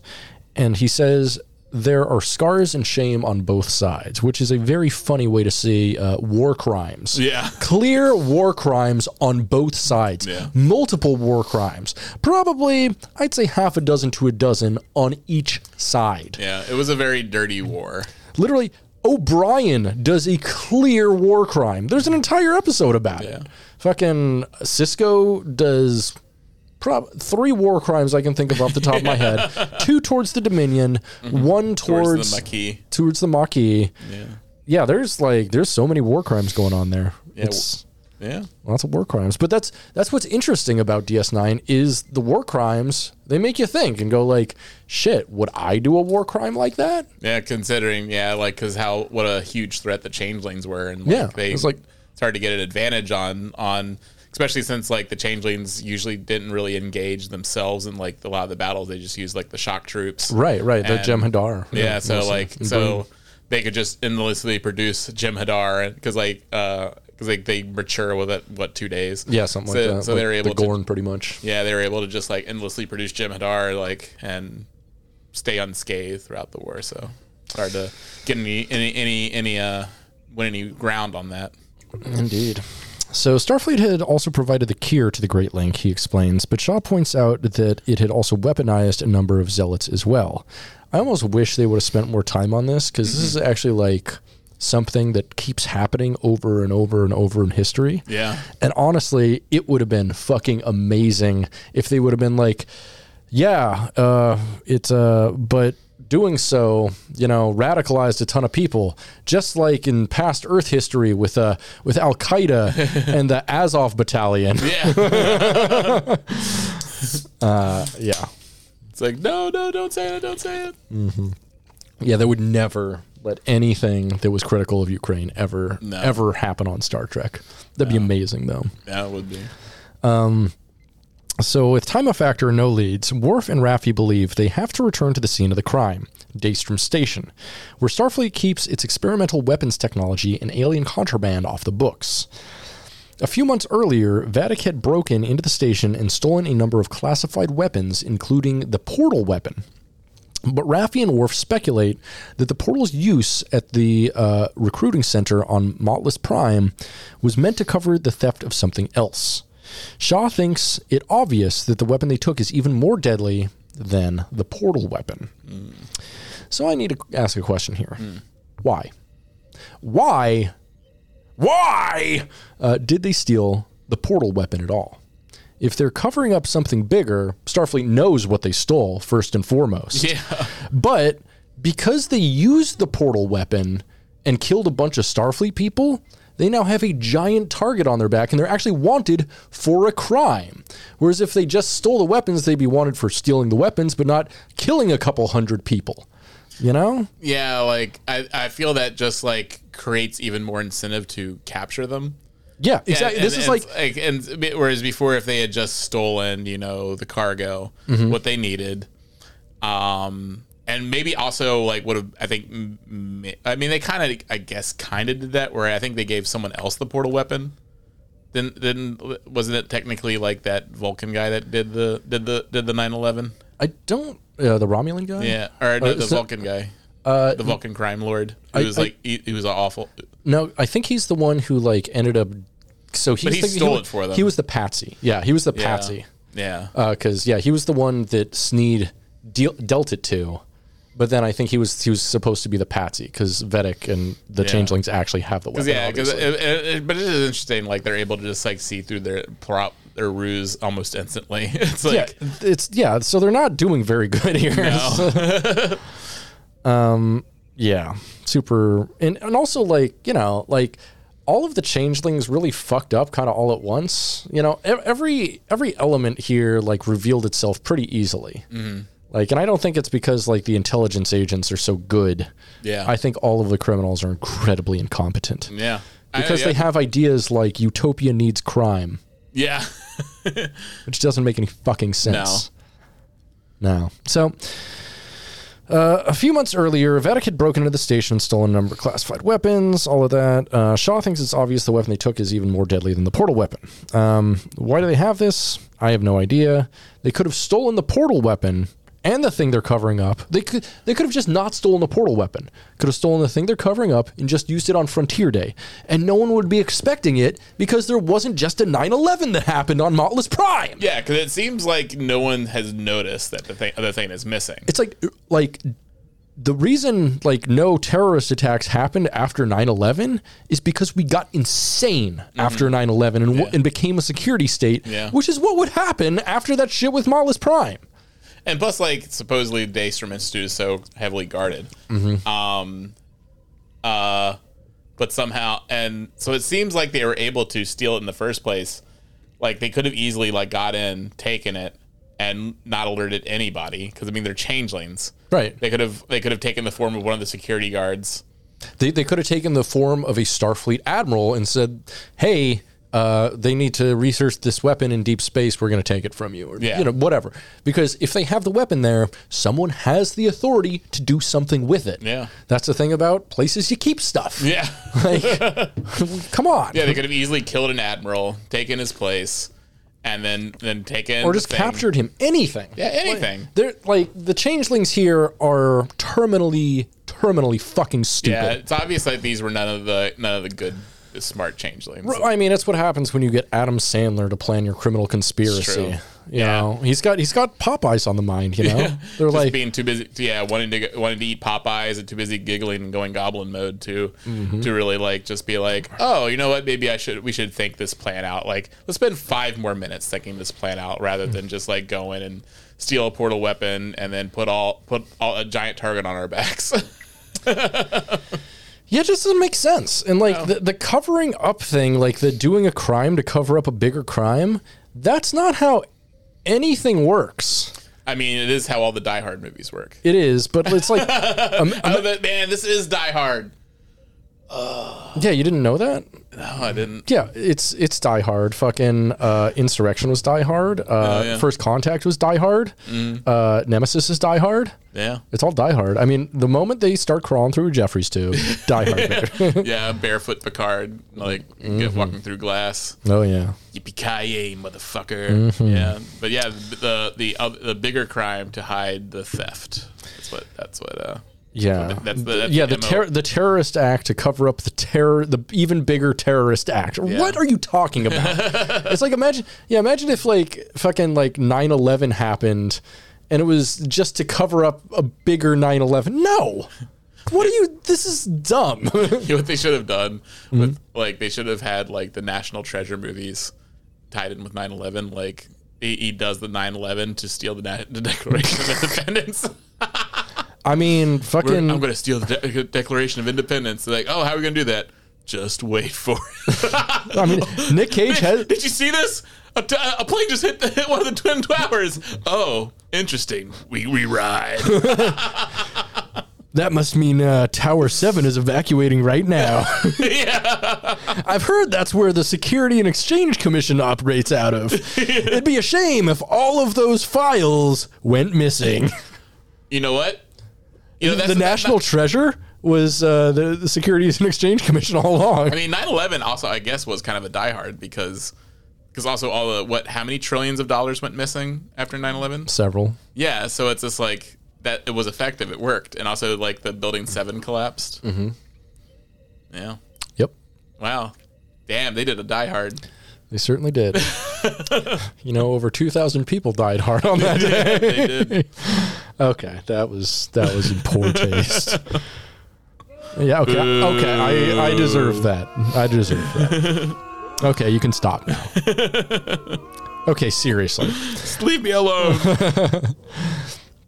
So uh, Seven points out that the only way to know for certain uh, is to check Daystrom's inventory, and Beverly adds that the copy that Ro Laren gave them uh, was heavily redacted. She says the full manifest would be inside Daystrom's vault. Starfleet Security has had patrols every hour on the station since the break in, but the vault itself is protected by, quote, an astonishingly lethal AI system, unquote, to which Worf and Raffi have acquired a key. okay, there's um there's a lot wrong with the technology here, but I'm just going to move on and say this is maybe one of the dumbest things I've ever heard. yeah. So, however, they say if the key fails, instead of searching for one missing weapon, they will find themselves at the wrong end of many different weapons. Great writing! Uh, so, Ro believes this weapon key to the entire conspiracy, and Picard also knows it is the only way they can clear their names and save Starfleet. So, he asks for volunteers to go get it. Worf, Raffi, and Seven uh, volunteer and head to the transporter room, where Seven tries to reach out to Raffi. Seeing this, Worf says he has been in battle alongside lovers many times and is able to mention how therapeutic it can be when Seven says she is not going, which was kind of funny. Yeah. Uh, yeah, she's like, uh, "I'm not going." He's like, "Oh, thank, I am relieved." I'm relieved. I've been practicing deception. Yes, uh, yeah. He, uh, he says he's been practicing deceit and that uh, breakups on his homeworld rarely end without bloodshed, uh, which I don't want to know. Yeah, you kind of see that. That know, sounds like domestic violence to me. because that's how that's how uh, Klingon divorces work. Remember, like Grilka pun- has to punch um, Right, Quark right. Mm-hmm. in the face, and like, and so like that's how you know. In order to get divorced, you have to get punched in the face. That's pretty cool. Yeah. Mm-hmm. I wonder if that is. I wonder if that is also is like so, uh, like uh, keeps people from getting divorced. They don't want to get punched. Some people are into that, though. That's true. That's true. Some people have maybe a divorcing fetish at that point. yeah. divorce me, baby. Divorce me as hard as It's you the want. fourth time you've been married this week. I gotta get it off. I can't come anymore unless I'm getting married Um, or divorced. Um, so Worf is relieved, admitting he was being deceitful. Uh, Riker then enters, having volunteered to join the team. Uh, Seven reports that they have come out of warp as close as they can to beam them into Daystrom without alerting Starfleet. So they looked at Ro's Intel and uh, found they have a workaround for the station's transporter inhibitors, but they will have to beam them in and out uh, before the manual patrols come along. Why does it? Why don't they just have shields around it? You think like, like if no one's going in or out, have a shield around it. Yeah, and Because- transport inhibitors. Yeah, and then just they just have transport inhibitors. But if like they just if they just had a shield around the Daystrom Institute, no one could beam in. Right. and like and if if because you think like a place that has like you know section 31 secrets and like the Mm-hmm. most experimental dangerous technology there is have fucking because that would make sense also why only a changeling could have gotten in Yeah, so because like so, a changeling well, it, it doesn't make sense on a couple levels because yeah, if they don't have shields around it, of course, like the only thing preventing people from transporting in is a transport inhibitor, Mm-hmm. but anyone could blow it up at any time. yeah It's an unguarded space station. it would have made sense is also if they had, had stolen the portal weapon To blow it up afterwards, Yeah, blow up blow the whole up at- station. that would have made so much more sense. that would have covered their trail completely A hundred percent. They Because, wouldn't like- have known what's stolen. Yeah they, Jesus they- 'cause- Christ! 'cause, like you're right. Oh my God. I'm sorry. I, I just took off a full point from this episode because the changelings are the dumbest motherfucking villains of all time. Yeah, because like, they didn't think out any of this shit. Also, it's it's insane like the fact that a portal weapon that obviously came from the Daystrom Institute was used, mm-hmm. and there's not round the clock physical security. Right. It just got robbed a week ago. And, and and because of that, they're like, well, now we have manual patrols once an hour. Once an hour, Once an hour? it's very convenient for like oh. There's just enough time for like a covert team of people to infiltrate it and then do and then do something and then get out. And I like how they have manual patrols and like, we'll get into it. So Yeah, As they materialize inside the station, the station's AI conducts a security scan requiring that they identify themselves. Worf plugs Kryn's key into the system just as the computer threatens to use lethal force if the Daystrom visitors do not identify themselves. After a tense moment, the key succeeds, granting them access to the station. But outside, their troubles are just beginning. Two Federation starships drop out of Worf, managing to have located the Titan. So, okay, lots going on here. At this moment, the two Starfleet fucking uh, vessels that are are pursuing them did not contact Daystrom and been like, "Hey, someone we're after just warped here. You might check your security." Yeah, we just had uh, uh so this guy uh we're suspecting like we're you know we're, we're all we're all cards like enemy number one. Mm-hmm. There's a portal weapon used that was stolen from Daystrom Institute. Like uh now this uh, public enemy number one is at the Daystrom Institute. Maybe we should have some people go, immediately go into the Daystrom Institute. Mm-hmm. No, they have they have they have they have hourly manual Yeah, patrols. it's like oh, we could go in, but we can't do the patrol yet. It hasn't been 59 minutes. Yeah, the, the guy, guy's looking at his watch. He's like, "Not yet. My captain told me not yet." It's only been a minute. We can't go in for, for another. We can't go in for another hour. Oh my god! Yeah, they, they have a refractory period on manual patrols. that's, the, that's the deal, man. Yeah, they're drinking Gatorade and stuff. And I'm just like, Yeah, taking some uh, Rhino Triple XL Yeah, 69. yeah, just taking those rhinos and like, like I'm giving her all she's got, Captain. we need more gas station boner pills. need more gas station boner pills. Get the penis pump. So Shaw orders the Titan into red alert uh, and tries to have the team beamed back up, but Lieutenant Mura says that he can't get a lock. The ships have activated transport inhibitors to block any rescue from the station. Okay, so the ships that just beamed in have put on transport inhibitors, but they haven't alerted Daystrom Station that they might have people who beamed on. Okay, I get that. Yeah, okay, yeah. Now Okay. I'm starting. This episode's starting to seem really stupid. I know.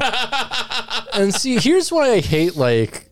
I mean, I don't. I, don't I, I like doing this podcast, Yeah. but like actually reviewing the episode like with someone else is almost like going to therapy about something. Mm-hmm. And you know how sometimes you're in therapy, you'll be saying something and be like, "Oh shit!" Yeah. and like finally get the meaning of something that happened in your life. Mm-hmm. This is like that, except like finally I'm understanding like how poorly this is constructed and how a lot of things don't really make sense Mm-hmm. once you think about them. And that's the thing. I was highly entertained by this episode. It was and, and so entertaining I'm giving a few things a pass. And I'm going to give it a higher rating than I probably should because much like Star Trek First Contact, it's not a great movie, but it's a fun, good movie. Yeah. And, you know, that makes up for a lot of its There were mistakes there were a lot of fun moments in this episode. there were some fun moments for certain, but at the same time, like when actually going through the continuity and the um, uh, the philosophy, the politics, and the sense of the episode, sometimes it's disappointing because you realize that perhaps maybe only one person wrote this and then had a script editor go through it and then they're like this is good. This is definitely not a thing because that's one nice thing about like a good writer's room. And like uh, ronald d moore talks about this a lot how like later tng and ds9 when ira steven behr took over had the best writers rooms because there was never a script that was written by one person. Yeah. there was a script that was written by one person and then the rest of the writer room writers room looked at it. And they punched it up they talked about continuity they talked about how things work together. And that's why like the final three seasons of ds9 are the best trek that will ever be. Yeah. is because it all makes sense in that mm-hmm. way because like it had so many eyes looking at it. Whereas i mm-hmm. feel like a lot of this is just like you know um, they have a big general outline of the whole thing and terry matalas is like all right you get to write this chapter and mm-hmm. here's what's going to happen in this chapter.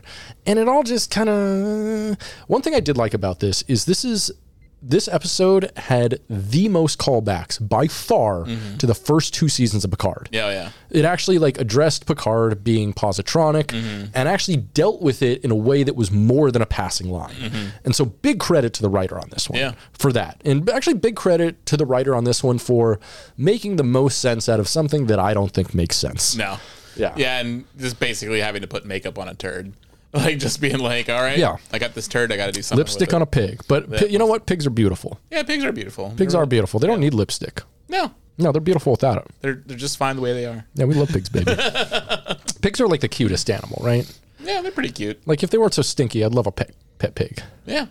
They're stinky though. Yeah. Oh yeah, they reek. stinky. And also they get huge. They do, and the, yeah, like uh, the the dwarf pig or whatever Mm-hmm. people say that's not a real thing. No. No, those those don't exist. Like that's just a pig that hasn't grown yet. Like, it's funny Oh, that's, because that's a because they stay like baby size for like three years or something. Yeah, and then it- they just like hog out. yeah, it's super funny because there are like a lot of stories online of people buying like pygmy pigs or Or kune kune. Yeah, pigs, like yeah. like like pigs that they think are just like small pigs, but then like a year or two later, they become you know two hundred pounds, and Yeah. they, they're like, "What the fuck am I gonna do with this giant pig?" yeah, and they're smart too, They're uh, they're really which smart. is they're really, which is ter- which makes a hor- which makes a terrifying combination of like a super smart, uh, three hundred pound fucking thing that just living inside your house. God, I hope That pigs take. shit's like a fucking. I hope pigs take over someday. They're better than us. yeah, They're better than us. yeah, they could just eat us all. Why I hope so. Yeah, just uh, my body be eaten by hogs. Oh God, please. I No, mean, they, I mean, they kind of are because that's the big threat, like the thirty to fifty feral hogs. oh yeah, yeah. Like so, I mean, like the hogs are already taking over. Mm-hmm. oh, did you see that movie? Uh, fuck. It's like that. oh fuck, that's an interesting title. Um, it's like the weird uh, comedy that takes place in Italy. It has like the girl. Uh, Al- Delicatessen. no, it's it's a recent one. It has, no. it has like. Uh, God damn it! I It- don't don't don't know what you're talking about. it's, Okay. it's good, but it has a feral hog Oh, we lo- love a feral hog. yeah. Anyway, so um, uh, Sidney LaForge recognizes the two ships that just uh, beamed beamed up to them as Echelon class starships, and they have traceable payloads. If they hit the Titan with their weapons, they could track the ship as they fled. Spoken like a true LaForge.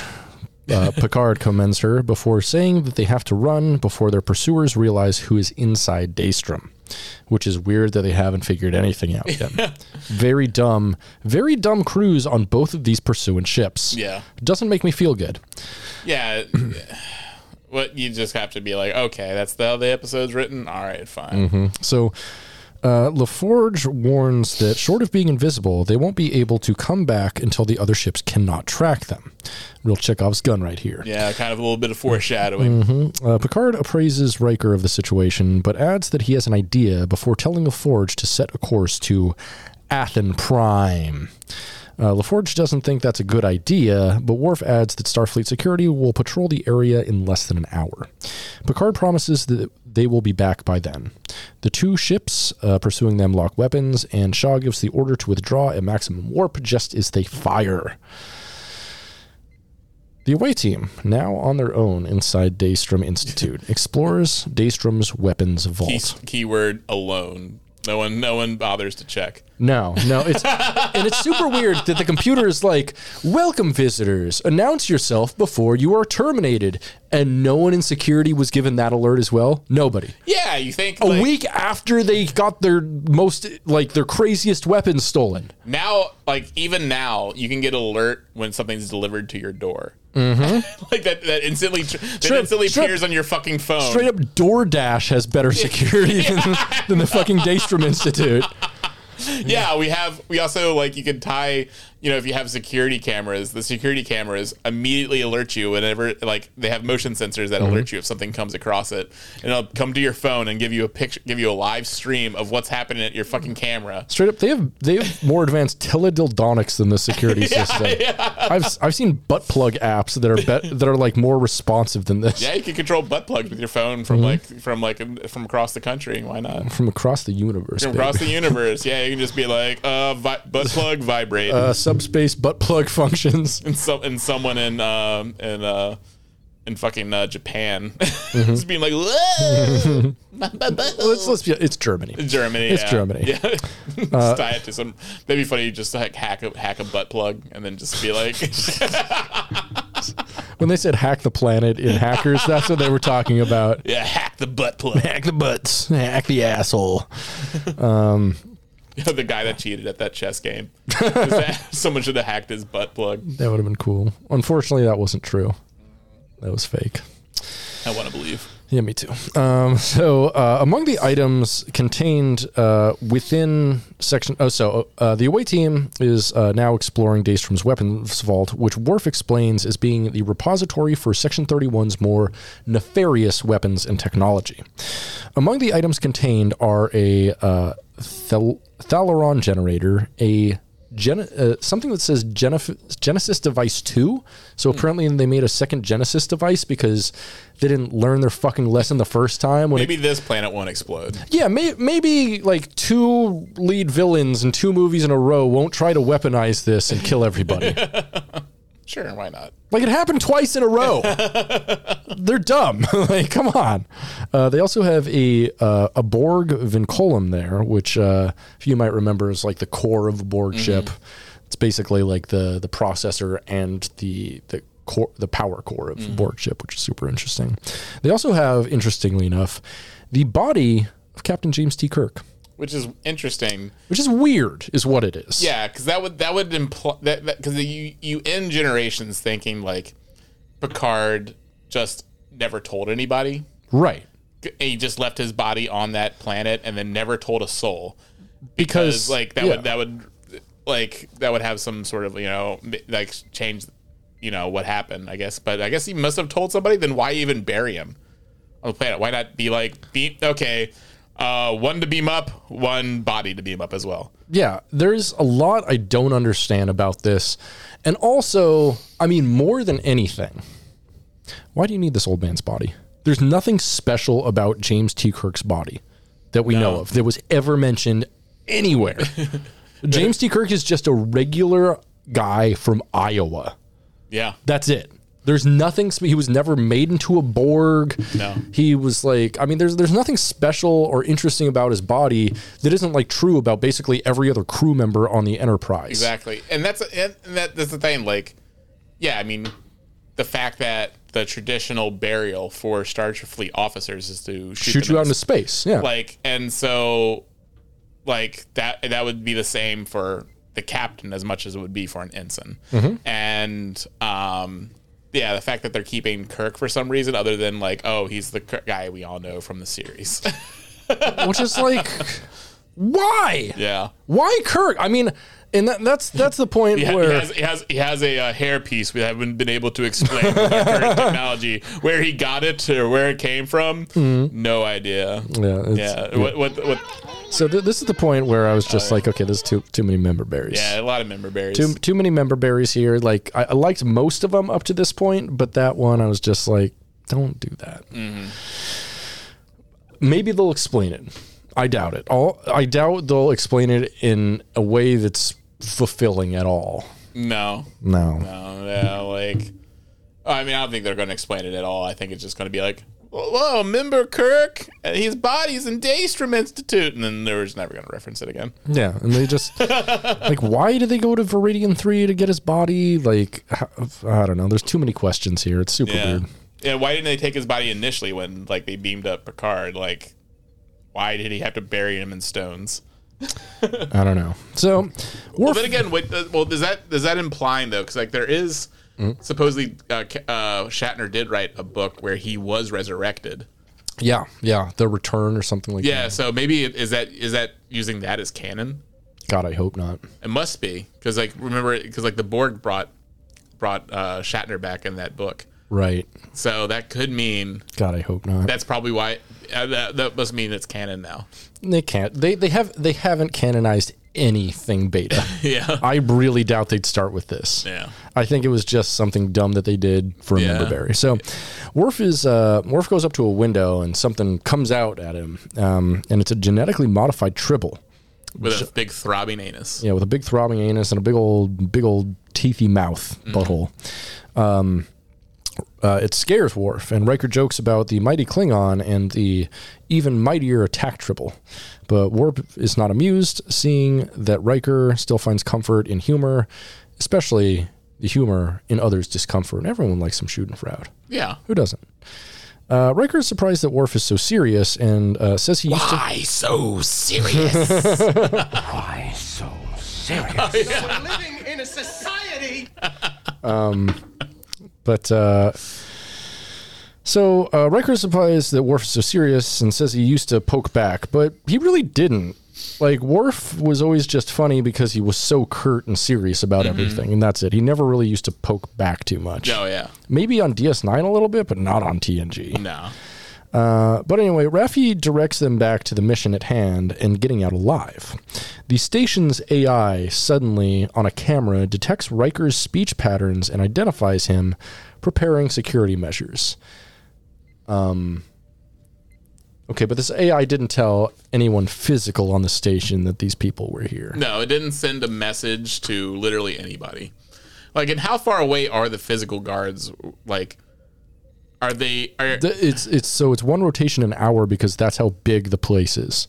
The place is about three miles circular, and they only have two guards, so they walk around. three miles in an hour is pretty fast. Three miles an hour is not pretty fast to walk. Oh yeah, no, it's very slow. I mean, Yeah. Oh yeah. Yeah, Well, yeah. yeah. No, that's that's about a regular pace for most people. Three miles an hour. Wait, no. walking. Yeah, I, I walk at about four miles an hour, and I walk super fast, so I can cover a mile in like 15 minutes. Most people do it in about 20. Oh yeah, yeah, you're right. Yeah, you're right. Yeah, never mind. You're right. Yeah, Yeah. 20, 20 minutes. I'm sorry. Yeah. It's cool. I, I, I walk a lot, so Yeah. I, I'm good at walking math. Um, So they're just like so they're just like walking really fast, like throughout the halls, and well, it's it's one hour, so there's there's three miles worth of hallways and only two guards. that's so stupid. No, I'm just making this up. Oh, like, no matter what, their guards are dumb, and this is a dumb rotation. But, but I kind of got the sense that like oh the, the the security guards are off off base somewhere. Why would they be? Yeah, That wouldn't make any sense. Yeah. Like are they are they not monitoring like fucking like uh video feeds? Yeah, exactly. They have security cameras everywhere here, but apparently only the AI is is guarding it, and they they trust the AI with this, even though one week earlier two weapons got stolen. and didn't didn't notify what the other thing was stolen was. Nobody knows. Not even not even fucking Ro Laren knew, and But she the was. AI does. So what? Why? What was? Why? Why not tell anybody? because they needed to wait till episode six. I need to tell the right people. so Yeah, that don't make no sense. As they make their way through the corridors, a holographic crow flies past them, startling them. Uh, and they actually used a real crow for this. Congratulations. Yeah. Uh, Riker thinks there is something familiar about this crow before Worf calls out that he has found the mainframe. We love hacking in the mainframe, don't we, folks? Hacking mainframe. So, as he prepares to access it, a note from a violin can be heard over the comms, and it's actually like a a, a, a, a note run. So it's doo-loo-loo. and I'm like, that's not just one note, but Yeah. um, Riker identifies yeah Riker identifies the ending note as F sharp, which I think is right. A further burst of music sounds as the lights suddenly go out. Uh oh, and like there's nothing on the station that's like lights are suddenly out in this hallway. Nothing like the AI is the only thing paying attention to the security of the station. And let's be very clear the AI they have in charge of the security of the station failed miserably a week ago and got a bunch of weapons stolen. I feel like at, at- again, like since like since like like obviously like uh, the AI was breached, Mm-hmm. they would have taken the AI down immediately and just put nothing but physical guards there. Right. But that would make sense, yeah. And I, I think I think that thing is like we're we're being too logical And also, with, with with like yeah, they put nothing but physical guards there, but the physical guards they would put in there would be the changeling infiltrators or something. Like oh yeah, that would actually also be another great way for the for the changelings to gain access to this thing to steal what they actually just wanted. pretend they're part of section 31. like like have have a sort of uh ha- like compromise the AI Mm-hmm. T- to necessitate a reason for a bunch of uh, physical guards to be wandering the halls. Yeah. and then that's way you get a fucking changeling then to steal the thing that they really want. yeah, they could have done this so much better. But then they wouldn't have had the uh, cameo that they needed. And Yeah, Member berries. Member berries. So a further burst of music sounds and the lights go out. When the emergency lights kick in, they are confronted by a man in a 19th century formal outfit, complete with a top hat. And Riker is astonished and recognizes him and goes, Professor Moriarty. Bum, bum, bum, bum, bum, bum, bum. Greetings, old friends. Sorry, greetings, old friends. Moriarty says politely, and he pulls a pistol out from his coat and aims it at them. Okay. Uh, so- he's like, greeting, old friend. He reaches into his cloak and pulls out his dick. Like, you want to look at this? Look at it. Look at it. Look at it. Look at it. Look at it. I can make it as big as I want. I'm a hologram. I'm a hologram man. Big dick hologram man. How big do you like it, Riker? So the Titan arrives at Athan Prime, home to the Fleet Museum. And it's immediately member berries. This is the most member buried shit I've ever seen. But I thought it was all right. You know what? It's it's member berries in the same way that like Star Trek the Motion Picture used a lot of it and stuff. It's fine. So the old Earth space dock has been moved here to act as the last resting space uh, for legendary starships, which I guess makes sense. Shaw orders LaForge to find a place among the relics to be a quote needle in the haystack. The station suddenly hails them, and though uh, LaForge is clearly hesitant, Shaw has it put up on the screen. Picard is very glad to see the caller, none more than Commodore Geordi LaForge. That's right, he joined with uh, Lionel Richie and his band to reform the Commodores. oh, hells yeah. He- she's a brick house. um, no, so he's, he's attained the rank of Commodore, which I think is right above Commander and right below Captain. It's something they don't talk about very much, and I think for a while they actually like got rid of the rank, hmm. but it's one of those higher ranking things that. Yeah, he also seems like he's basically in kind of like semi-retirement, just kind of like Yeah, Doing- he's, he's running a museum, which Yeah. makes sense, like as an engineer, because he's he's probably like you know has to do the en- the maintenance engineering on these Yeah. things, because you know even though they're starships, they still probably have to be kept in general working order, not like leaking shit and whatever. So Mm. yeah. yeah, so um, Geordi beams. Uh, sorry, um, the station hails them, and it's Geordi LaForge. Uh, but Geordi does not appear happy to see everyone there, telling Picard to power down non-essential systems immediately. Bum. Geordi beams aboard along with his daughter, Alandra, who's played by his real-life daughter. Uh, he admits that in the nanosecond he sent in, uh, spent in the transporter beam, he debated the virtues of a curt professional handshake or an uncomfortable but long overdue hug before electing to give Beverly the latter. I don't. I don't think you think in the nanosecond being in the transporter beam. You're being reconstructed. I don't I, like that yeah, I at think all. he's I think he's just being silly. Yeah, I think so. So, uh, Geordi then gives curt greetings to Picard and Sydney. As Picard prepares to introduce him to Jack, his son, Geordi interrupts, saying he is in the middle of his third memo to Starfleet, protesting having all of the fleet in one location for Frontier Day. Further, uh, which is like I don't know, way way too much of a plot stupid thing. Yeah, it's like, oh, I wonder if they're going to exploit this at all. Yeah. Also, that's again like something like okay, there's a terror, there's a potential terrorist threat to happen on Frontier Day. Mm-hmm. Maybe we should hold off on celebrations. Maybe we shouldn't have all the ships in one place right now. Yeah, Like- and also like having all the ships in one place, like they should have learned a long time ago. That's a bad fucking idea. They should have learned that, uh, you know. And I think like what, uh, twenty three eighty six when the events of Prodigy happened. Yeah. or no, I think that's twenty three like eighty nine. So that's like 10, 12 years ago at Mm. this point, which is like, come on. Come on now. Come on now. So, uh, further, all of the thousands of people who le- uh, who visit the museum daily, sooner or later, someone he says will point out that one ship here doesn't belong. And Geordi is adamant that they need to talk and l- quickly leaves. Alandra greets her sister, uh, Crash, who calls their father impossible. Like the Impossible Burger. Yeah. Yeah, he's not made out of meat anymore. Just like I Picard is an impossible Picard now because he's not made out of meat. Oh, it's true. Yeah. So Alandra promises to do what she can. Can you eat a positronic man? I mean, you could eat his ass. Hell Um, so Jack sarcastically notes that uh, the warm and cuddly greeting. Um, and Sydney admits she has not been on the best of terms with her father, something Jack sees that they have in common. Whoa, little little romance brewing. Yeah. Hey, we both hate our dads. What's up? we both hate our dads. Want to bang? Hell yeah. I mean, that's pretty easy way to get laid at the goth club. I'm not gonna lie. Yeah, hey, we have daddy issues. Wait, Cool. wait a minute. I Men think, suck. I think everyone has has mommy and daddy issues here. then everyone starts raising their hand. Hell like, yeah. Time for a goth orgy. That's what we love about the goth club, folks. Drama. Um, so, on learning that Jack is Picard's son, Geordi is not entirely surprised that his old captain has managed to turn fatherhood into an intergalactic incident, which I thought was a pretty good line. Uh, Picard tries to explain that not only is Starfleet after them, but changelings are as well, and tells him that Worf and Riker are stuck on Daystrom Station. Doesn't mention seven.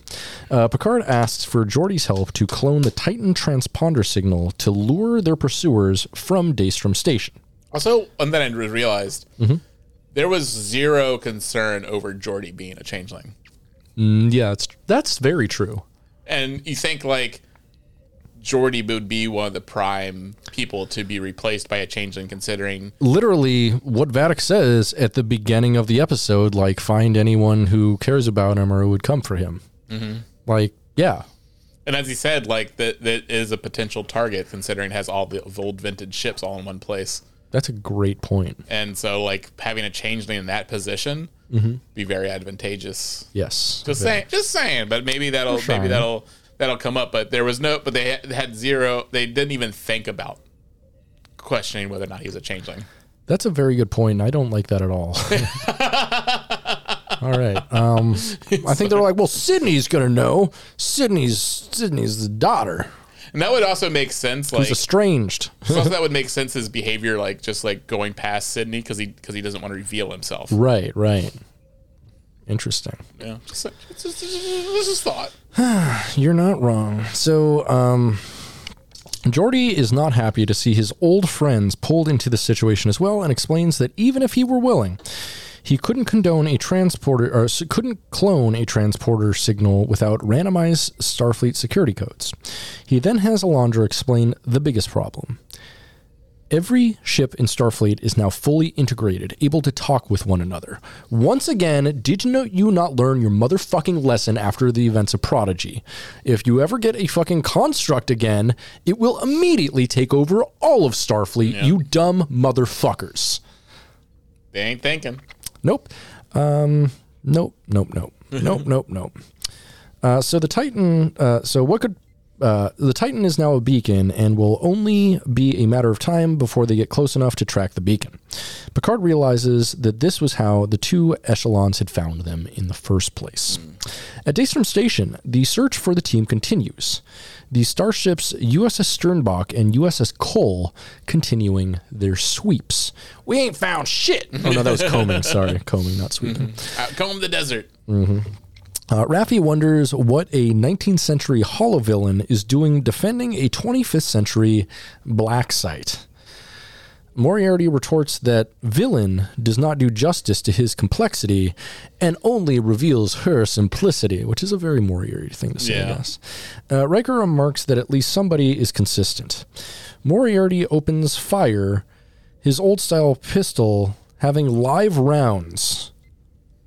Live rounds. Well, I think yeah, I think it's since he's like a holograph, hologram.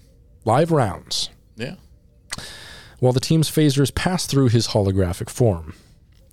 So, a further musical note uh, blares, and Riker realizes that uh, this is not the same self aware Moriarty he encountered on the USS Enterprise D decades before, the one we last left off on, off on, which I guess that makes sense, uh, especially since didn't someone put him in a computer chip? Yeah, he, he, he was just kind of living on, um, living. Uh, him and his girlfriend were just like hanging out and exploring what they thought was the universe was actually just an endless holog- uh, uh, hologram, That's right. That's right. Which just is an endless program.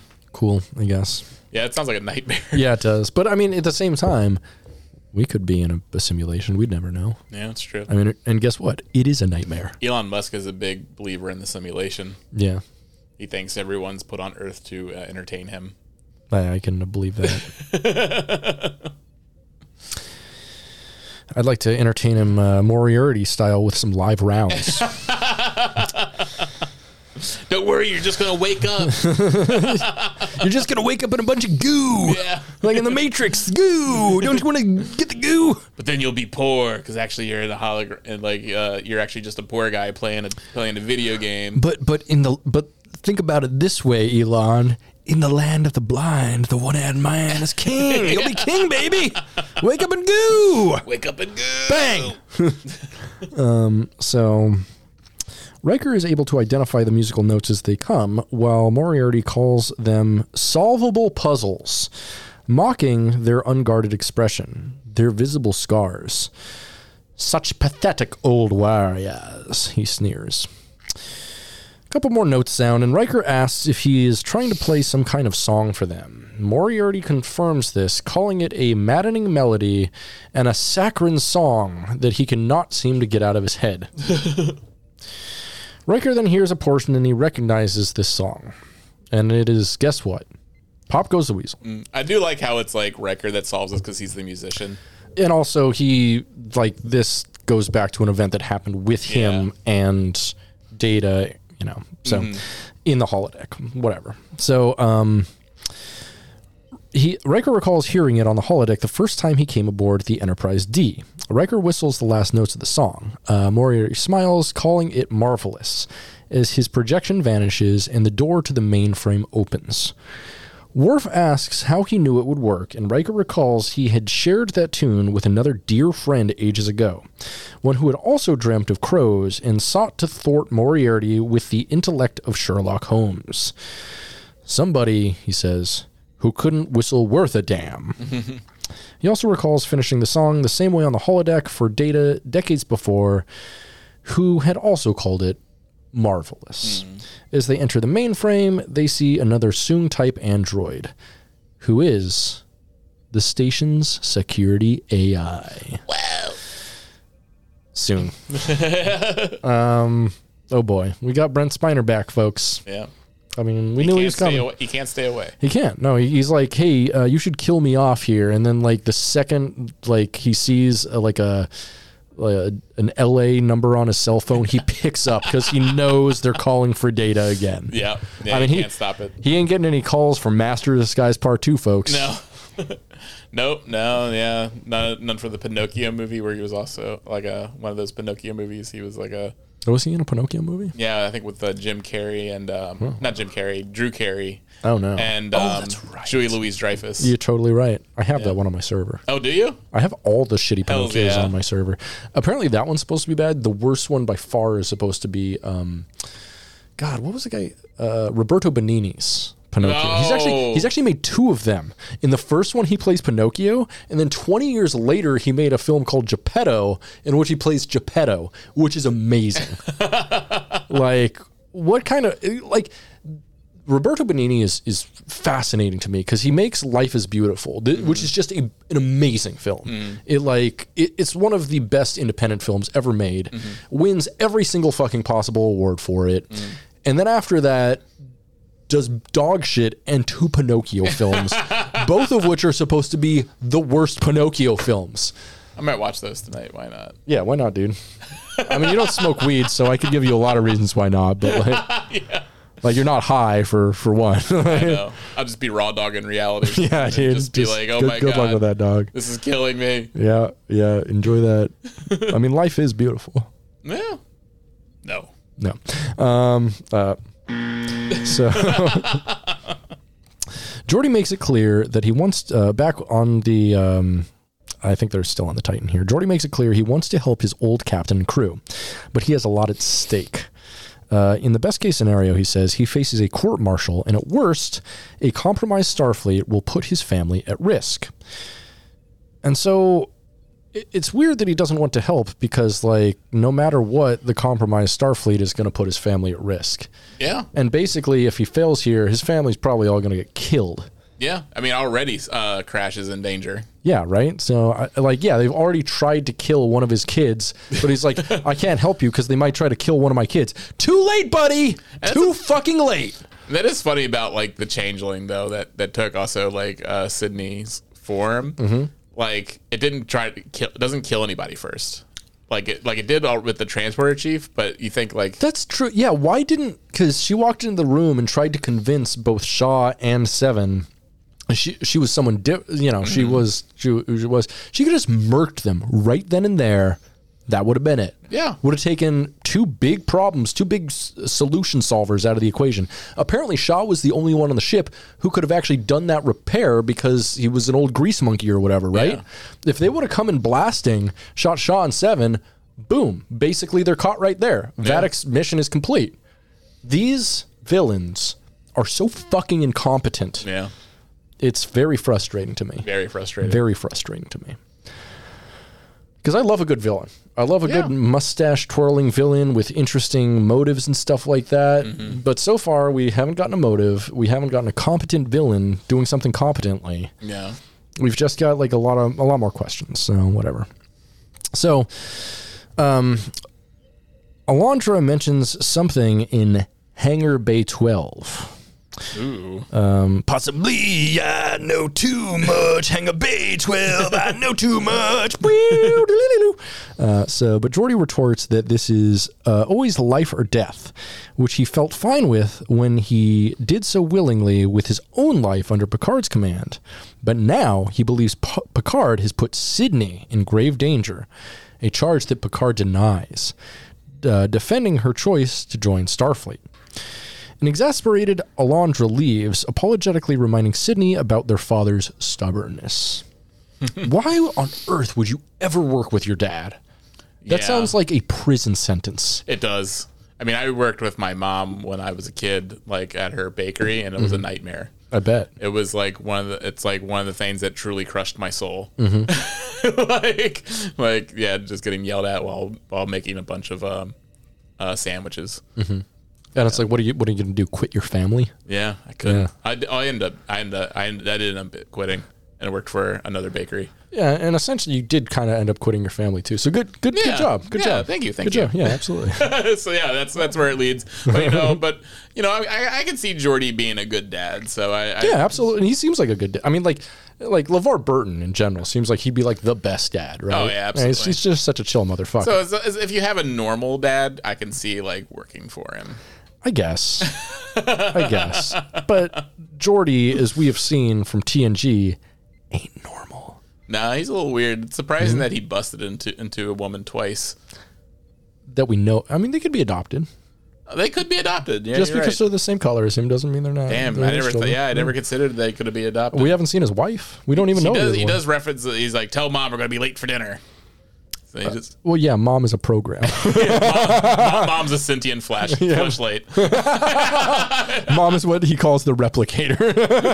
There's just a floating flashlight with a with a spoon stuck inside of it, like stirring stirring some food in a skillet. the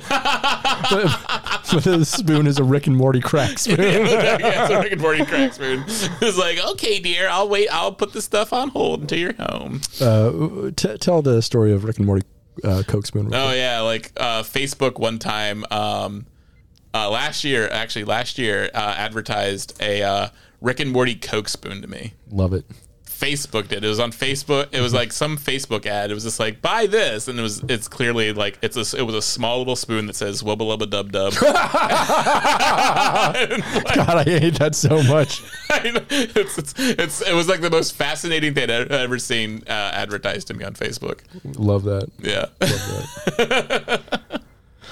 All right, so um, Jack exchanges a glance with Sydney now before seating himself um, in the captain's chair, and Seven's like, "Nope," but he sits there anyway because he's a dickhead. yeah, a little bit dickhead. Yeah, she should have been like, "Get the fuck off of my bridge now." Yeah. Yeah, um, he has no he has no respect for the for anything.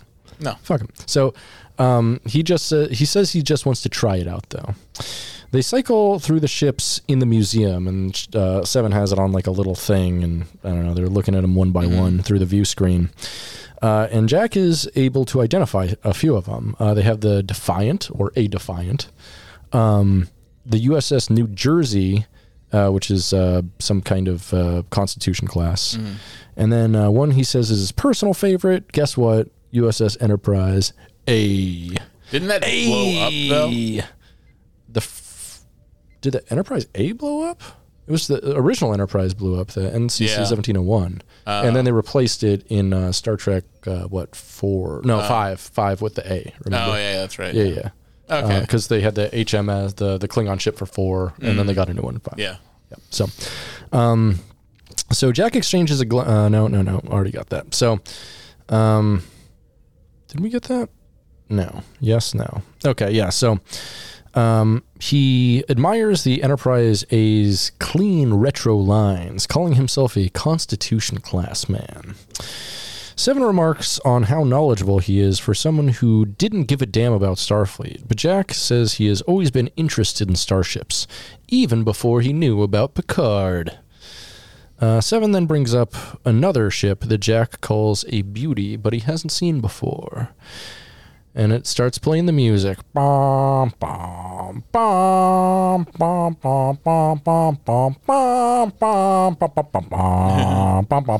Plays the Voyager music. It's actually a really nice. It's a very member berry moment, but I was like, yeah.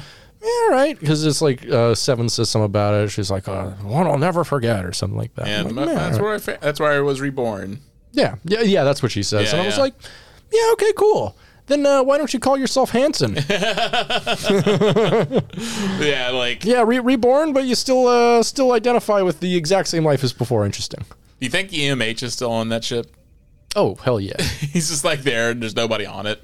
Or maybe he's like he's the personal tour guide if anyone comes to go visit the That would be so cool, dude. Yeah. Honestly, I want an entire episode of Picard that's just them taking the tour of the Voyager, and and like with, with- with Robert Picardo giving the giving the tour. I mean, like straight up, Robert Picardo needs to be back on Trek. For real, yeah. Like, like a lot of people are, oh, the seven's the best part of uh, fucking uh, Voyager. Wrong. No, completely wrong. Like, you might say that just because Brannon Braga, the showrunner, dated her for four years while the program was on, and so basically half of every single episode, if not half of all the episodes, are entirely Seven centric. Yeah. So yeah, maybe you're gonna say Seven's the best character because it focuses on her every episode. And in the if he same wore way, a skin tight cat suit where you could see the outline of her butthole. Exactly. Like, yeah, in the in the same way that yeah, a lot of people think that Picard is the best character on TNG because you know half of the episodes are about Picard. I get it, Yeah. but it's like yeah, uh, she's not just the best character though because she's the best character. There's better characters on that show, Yeah. namely EMH baby. EMH. EMH. Um. Anyway, and there's there's like meat on the bone there that they could have done with other characters, but they just refused to write episodes about them because Yeah. they weren't seven episodes. Yeah. Like. Uh, I think the one they did most criminally. I mean, Chakotay. They made just him a fucking asshole and a cop, and also his. Yeah. And he seemed kind of bored and done with the whole show. No, he did. Like Robert Beltran, after like season two, doesn't give a fuck. Yeah. And it's obvious he's calling it in, and it sucks. Yeah, and so they didn't really do, ever do anything interesting with him, Mm-hmm. unfortunately. Because I thought I that that like you know, he's you know like, that would have been a cool character. Like, like straight up, like he doesn't have any sort of like he doesn't have too much conflict with being Maquis and then also doing Star Starfleet. Exactly, and he needs to have more of that, especially Yeah. because he has the greatest claim of any Maquis. Whereas Michael Eddington was a colonist. Yeah, Uh, fucking like the Rubber Tree peoples and um, uh, fucking Chakotay's peoples had been on a Maquis planet for uh, generations before the Maquis actually became a thing and it became the demilitarized zone. Yeah. and the Cardassians started like harassing them, and so in that way, it made a really good analog to basically like American colonialism against Native Americans. Or I'm sorry, not uh, you know uh, white colonialism against Native Americans. Um, but they never really explored it, and the way they tried to was shitty because they had a fucking Italian guy pretending to be Native American who was like their their cultural uh, liaison or whatever, telling them how to write the episode when he had no idea what he was talking about. no, he's probably raised on a on, on a uh, on a spaghetti western set. Uh, probably, probably. Thinking like He's a spaghetti Indian. yeah, because they did use lots of uh, Italians as Native Americans. They the sort, I mean, the, the the guy who was crying on the side of the highway. yeah, Yeah, well, when, when you threw the trash, that guy's Italian. yeah, Italian. Italiano. Goddamn Italians. Uh, I want to say the, the the lady who accepted the um, the Oscar for was Marlon Brando, Mm-hmm. whatever. Uh, yeah, I want to say she was not Native American either. Yeah, it's unclear. Like I did hear something about that recently. I was like, oh, that's fascinating. Which makes me wonder did Native Americans ever exist? It seems like nobody who says they're Native American is actually Native American. I think the most Native American person in the entire United States is Elizabeth Warren. Oh yeah. no, no, just this, my child, that's a my, joke. That's my, a joke. chi- my childhood, my childhood friend's um, mom was obsessed with Native American culture, but she was so like, was my grandma. Yeah, this woman, she was like a uh, blonde, blue-eyed white lady, Mm-hmm. and just like the entire house, entire house was done up in Native American stuff, and she, So my grandma had a big thing about that too, and uh, so you know we we did twenty three and Me recently. Mm-hmm. Uh, I want to guess. I want you to guess the percentage of Native American I am. My grandma said uh, she was an eighth and I am a sixteenth.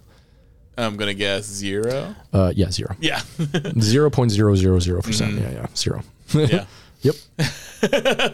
Thanks, Grandma. I think, I think that became a story a lot, especially with a lot of older people that like um every that everyone had like Native American blood yeah. and like that like oh they had some like Cherokee princess.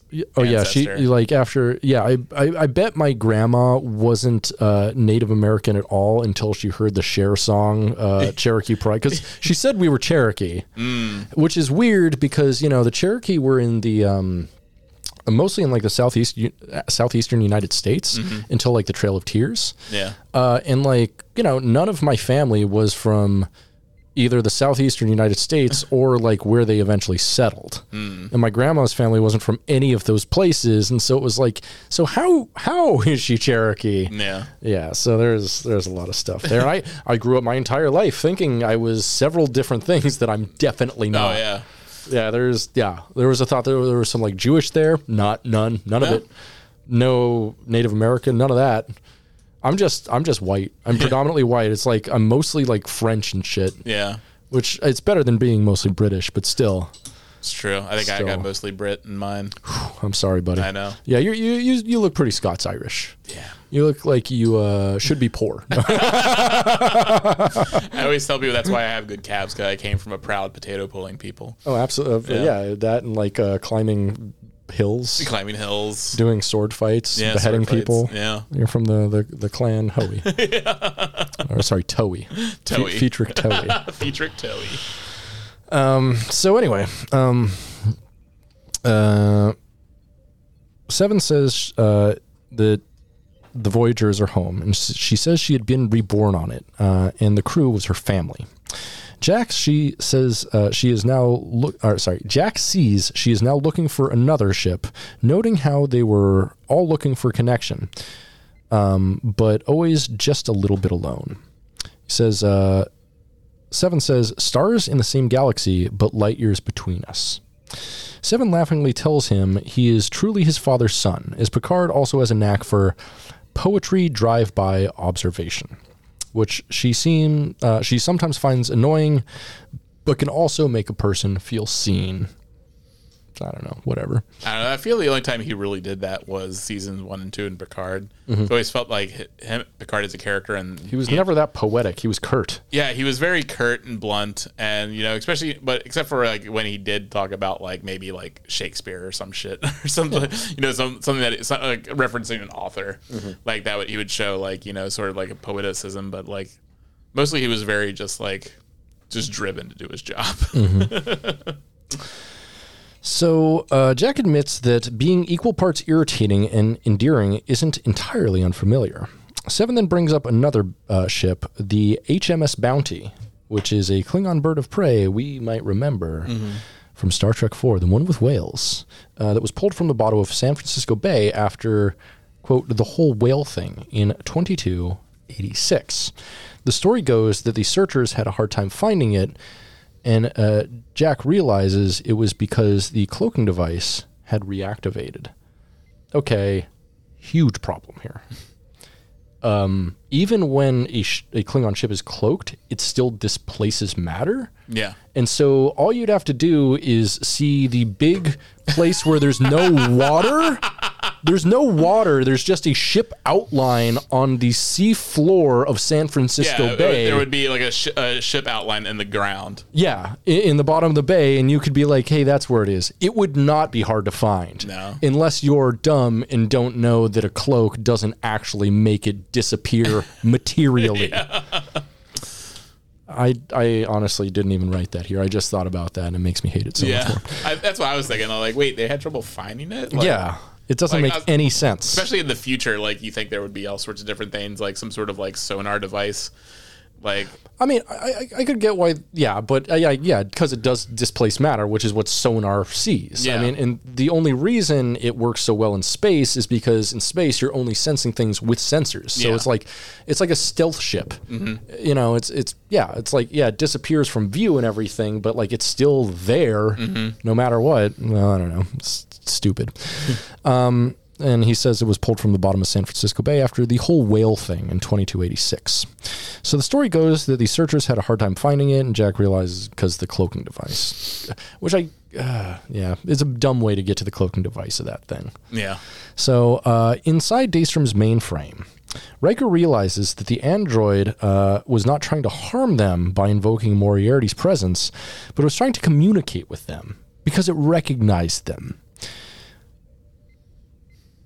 This seems like a shitty security system. Let's be honest. A, a security system doesn't have emotions about the people that are invading. yeah. Like that's the thing. Like, yeah. What if they, they never thought like, oh, what if someone that Data had a affection for end up going rogue and stealing from Daystrom Institute? They just like hope that it doesn't. Like this seems like something like you know, especially like any sort of humanity at all for Mm-hmm. like a security system that's completely just supposed to be objective Mm-hmm. and and who comes in. Like you know, what if like someone comes in that Data just like likes the cut of their jib, just like or has or since he has such an affection for humanity, doesn't want to. or someone disguised as a Soong or something like that. Like, yeah, there's a lot of things here. I'm like, uh, I don't know. So, um, yeah, it's it's it's very dumb. So, I also wonder, um, why was Moriarty shooting live rounds from an old flintlock pistol inside an enclosed area? Does he not know how ricochet works? because that would have probably killed everybody there. Yeah. Yeah. Moriarty doesn't give a fuck. No, he doesn't give a fuck. He's an idiot. um, God. Uh, so Raffi had thought that Data had died twice, and Riker says that he did, but uh, then he says uh, Brent Spiner needed a paycheck. He needs to pay rent somehow, lady. Come on. Yeah. So we uh, need a million people that look just like him all throughout the universe. So Worf is adamant that it uh, cannot be the same data as before. Uh, Raffi examines the records, seeing that this new android is somewhat of a hybrid, a synthetic with an android interface. Riker thinks it could be their data. Before his first death, Data had copied his entire being and memory into B4, which had been unrecoverable up to that point. And that's what the other other Spiner shaped thing is, right? B four. Yes, yeah, the, Yeah. The, the head that's just there. Yeah. Yeah, yeah. Um, Riker says with the synth ban now lifted, nothing is impossible. Uh, and after the death of Altan uh, Inigo Soong, uh, Starfleet co opted most of his unfinished work, taking a particular interest in the new android. And that was the one. Altan. In season one, I think. Okay. God, I can never. Because, yeah, Andrew was season two. But I thought Altan was the one on. Who was the one on Enterprise? Uh, Arik, Arik, that's right. Okay, thank you. Um, God, another A name. yeah, and, and they, A, it's an A right? with an Arik. Yeah, I hate that. So, um, Raffi finds a holographic message from this from Soong in the records. The Doctor explains that before gifting his golem to Picard, he had intended to live beyond his years. Or sorry, the Soong's Jewish. Um, with calling him a golem, Yeah. I don't see why not. Yeah, why not? It could be. Um, I mean, Soong isn't a very Jewish name. No, You it's never not. know. You never know. So uh, he had intended to live beyond his years, becoming his own legacy. But in his last days, he recognized that this was not just poor humanity; it was poor science.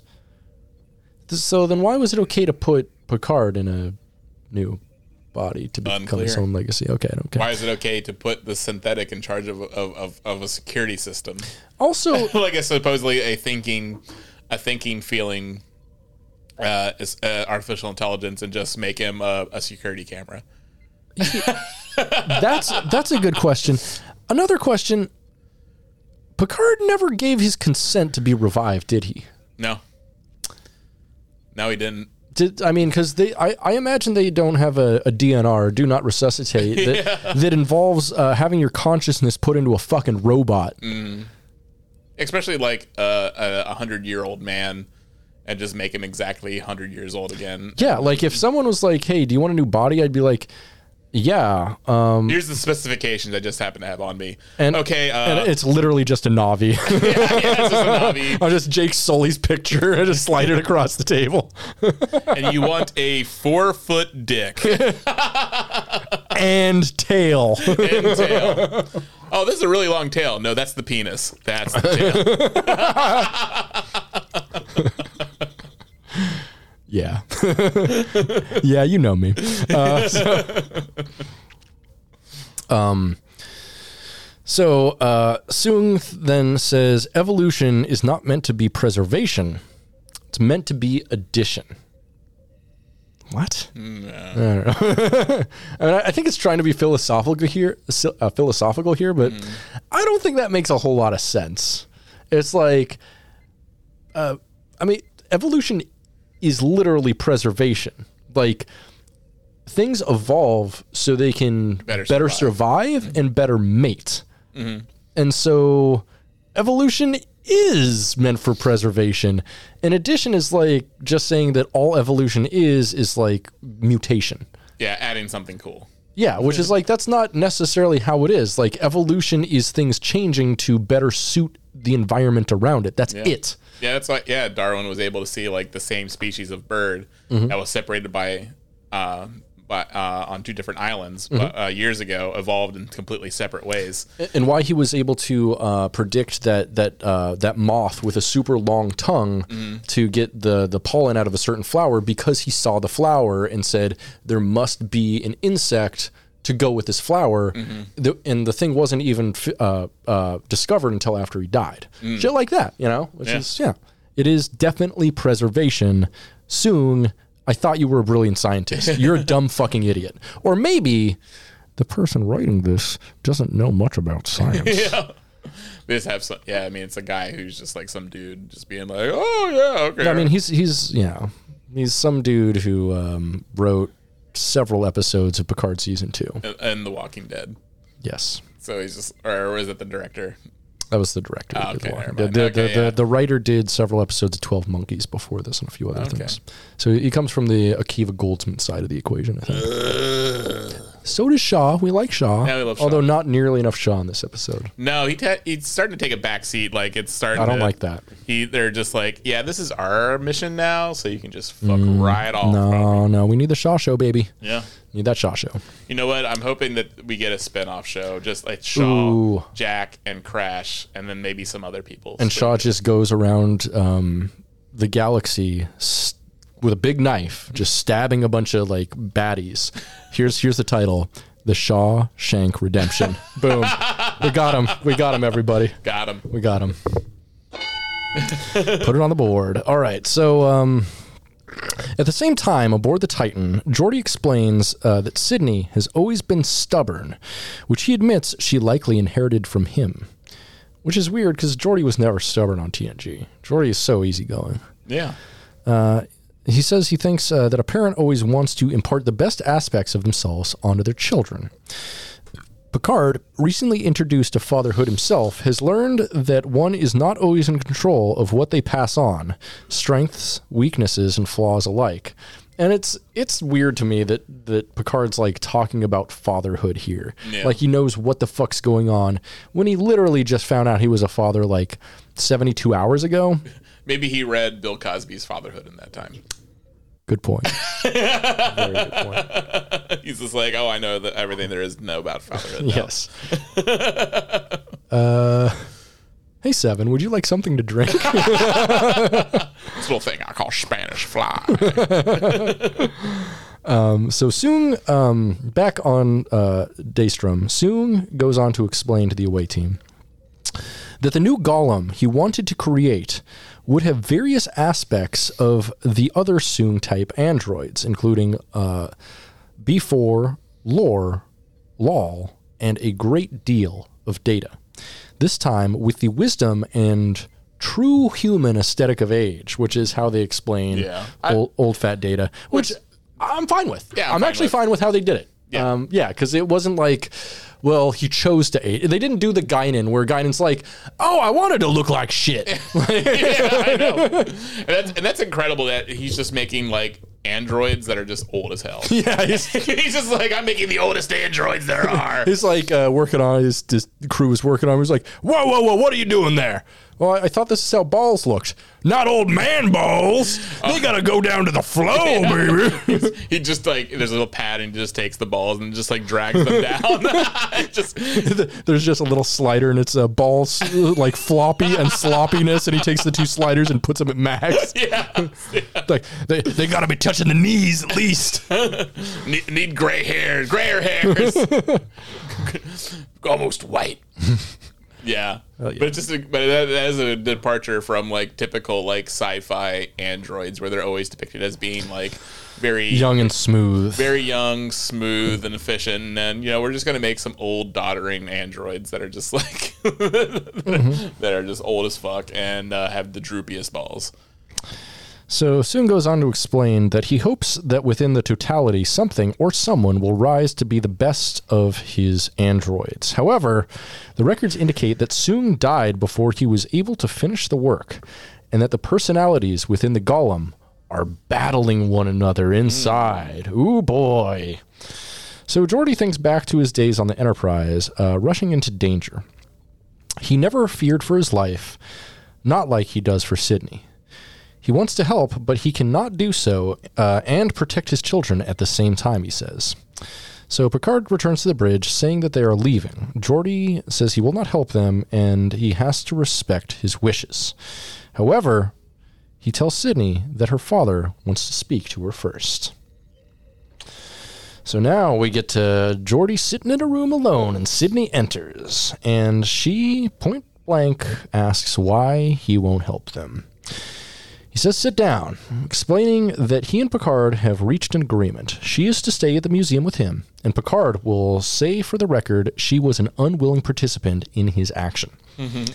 Sydney protests, knowing this is not true, but Geordi tells her it's how it has to be. Sydney knows what's at stake here, having seen a corpse that looked just like her right in front of her, and threw up for it. Uh, Geordi insists it should be left to Starfleet, but she reminds him that she is Starfleet. Uh, she had grown up listening to his adventures under Picard's command, how they always stood up for what was right. Geordi thinks that it was a different time, but Sydney says no, it wasn't, thinking that it all stems from her not being like Alandra, who became an engineer just like her father. She says, well, Geordi could build ships. She only wanted to fly them. And uh, she feels like he took that as her way of rejecting him, but she believes it brought them closer together and then says, You would believe in this if you believed in me. This is actually a pretty good emotional scene. Like the acting here is good. LeVar Burton's a really great actor. She's a pretty good actor, which I was like surprised with because I thought she was LeVar Burton's daughter. Yeah. She's not though. It's only the other one, Alandra, that's Yeah, LeVar yeah. Burton's daughter, which which makes sense because she's not nearly as good of an actor. No, she's always in the background da- doodling on her pad. Yeah. And it's just like she gets like maybe like one line and then they quickly cut away from her. Thank God. um, God. So, um, uh, Sydney reminds him she is on. Uh, sorry. Um, uh, Geordi stops her, asking if she knows what he and Alandra felt when the Titan went missing and thought she was gone. And now that they are on the run, and Sydney is jeopardizing her life and career, Sydney reminds him that she is on the run with her crew. when Geordi tells her they are not her family, she hits back that they are her family because he had taught her that family is who you choose. And I'm not scared to step up and help them, she adds. You are. Damn, that fucking mic drop right there. Yeah. God damn. Hey, Dad, you a fucking bitch. That's what Baby she back, said. bitch. I want my baby back, baby back, baby back. Yeah, she fucking yeah. Mm. Man feels like a, totally emasculated him, which is Yeah. pretty pretty cool. So she returns to the bridge, and Picard and Seven are considering their options. They are almost out of time, and Picard thinks they may have no choice but to return to Daystrom Station and engage the two echelons um, to rescue their team, and suggests meeting with Shaw to discuss a strategy. Yeah, that, they haven't included Shaw at all in this discussion. No, he's just been sitting there going, "What the fuck?" And Yeah, that's he's it. just he's just sitting like he's sitting like twenty feet away, just being like, I hope they include me in this discussion about the ship's fate. yeah, even Me though as, the, as the captain. Yeah, he's the captain who is in charge of this whole thing. Yeah, he also really didn't decide who went down to Daystrom Institute either. No, straight up, like Picard is calling all of the shots in this episode, Yeah. and that that kind of put me off because I'm like, so Riker relinquished control to Shaw, and Shaw is once again the captain of this vessel, and Picard is like under threat of of like court martial. So maybe he shouldn't be the one giving orders because now all of them are completely complicit in taking Picard's orders. Yeah. Uh, I think. Well, I think they're also kind of all indicted because now they're like now they're seen as like oh it's like all of the Titan members that maybe, but I don't know. So uh, after they leave, um, Jack, apolo- uh, Jack apologetically remarks on how he is partly responsible for this situation, and by partly he should mean entirely, one hundred percent. Uh, and he compliments Sydney on her ability to fly them rather wonderfully out of the messes he's made. Uh, this leads him to two questions. First, how well they know the Daystrom Institute, and second, oh sorry, not the Daystrom Institute, the uh, the ship museum, and second, how they feel about a little minor larceny. um, the LaForge siblings exchange glances over this. yeah Next, we go to Raffi, back on Daystrom, uh, who is wondering why Starfleet would install an insane AI to protect their deepest secrets. that seems completely ineffective at its job. Completely ineffective. Well, his his friend is there. Yeah. So he can't he can't But also, he didn't notify when when the thing was stolen in the first place, That's that's true. and he knows. Like w- w- spoiler, he knows. Mm-hmm. Doesn't didn't tell anybody. No. There's Bad no, at his and job. no, and no reason indicated on why he didn't tell anybody. Nope. So, um, uh, Raffi wonders why Starfleet would install an AI system. Riker uh, thinks it was because it is a one of a kind work of art, certainly more advanced than anything Starfleet could come up with. Uh, and it's a technology they don't understand. So b- better just put. Well, yeah, well, yeah. It's like it. Yeah, it's fucking. It's it's like a um. I don't know, like a luggage tribe. You know, like Yeah. uh, yeah, like uh, like finding a cell phone and putting that in charge of all their security. Like if you don't understand it, like the technology's beyond you. What are you doing? and also, it has sentience and motivation. Also, not a, not a, And a not- personality. And it, it's three personalities fighting each other. One of which Is evil. Lore is evil. Like- if, if Lore wins, he's gonna blow up the whole fucking Yeah, station. lore would it, like you're just going to give lore. Like they know who lore is. There's lots of documentation on. Yeah. So they- they were just going to give lore the keys to the most experimental, dangerous technology the Federation has to offer. Yeah, well, uh, the thing you have to understand is uh, in Picard, uh, Starfleet is incompetent, completely Clearly, incompetent. like they didn't bother to be to staff this or like. Hey, they're at the Daystrom Institute. Maybe we should put some people down there to make sure that no one's stealing anything again. There's like, oh no, we got to give them the full hour. Yep. And yeah, so everyone just seems really dumb, and that's the reason why the fact that anything's happening at all is because everyone was so fucking bad and dumb at their job in the first place. yeah, and it it's, it really sucks. Um, twofold. Like the heroes they have in here are one of two things: they're either completely incompetent Mm-hmm. or they're uh, torturous monsters. Yeah. And that's not great to have your heroes in that position. No. I mean, they're like the heroes are just as bad and just as dumb as the villains. Yeah. And unless you're doing a comedy, that sucks. That reality sucks because you have no one to root for. Like, mm. I want to root for Starfleet, but they're so fucking dumb. They're so fucking dumb. they're just like, yeah, there's like, you know, let, yeah, let's set them steal things. You know, oh, something was stolen. I'm sure it's nothing bad. Yeah, whatever. Yo, oh wait, a 9/11 just happened at our recruitment center. Um, should we do anything with security? Maybe like turn off the AI Yeah, that's the thing. Like it- that would the really. AI like, that failed a week ago. It failed a week ago. that would, I feel that would be an admiral, like especially an admiral's like like pet project. Like, oh, something was stolen from this from this thing. Mm-hmm. Like, people got heads are got to roll, and, with, and now like, there has to be like a huge, huge o- over uh, overhaul of everything there. Just being like, okay, we got to rethink exa- everything how we do things here. Right. And it's like another thing too, like this is the place where all of section 31's most secret stuff is stolen or uh, is stored in whatever. And so we presume that the weapons taken were something that belonged to section 31. Why is section 31 not involved in this at all? We haven't seen a single person from section 31 yet. Section thirty one wanted it to happen. This is like 9-11.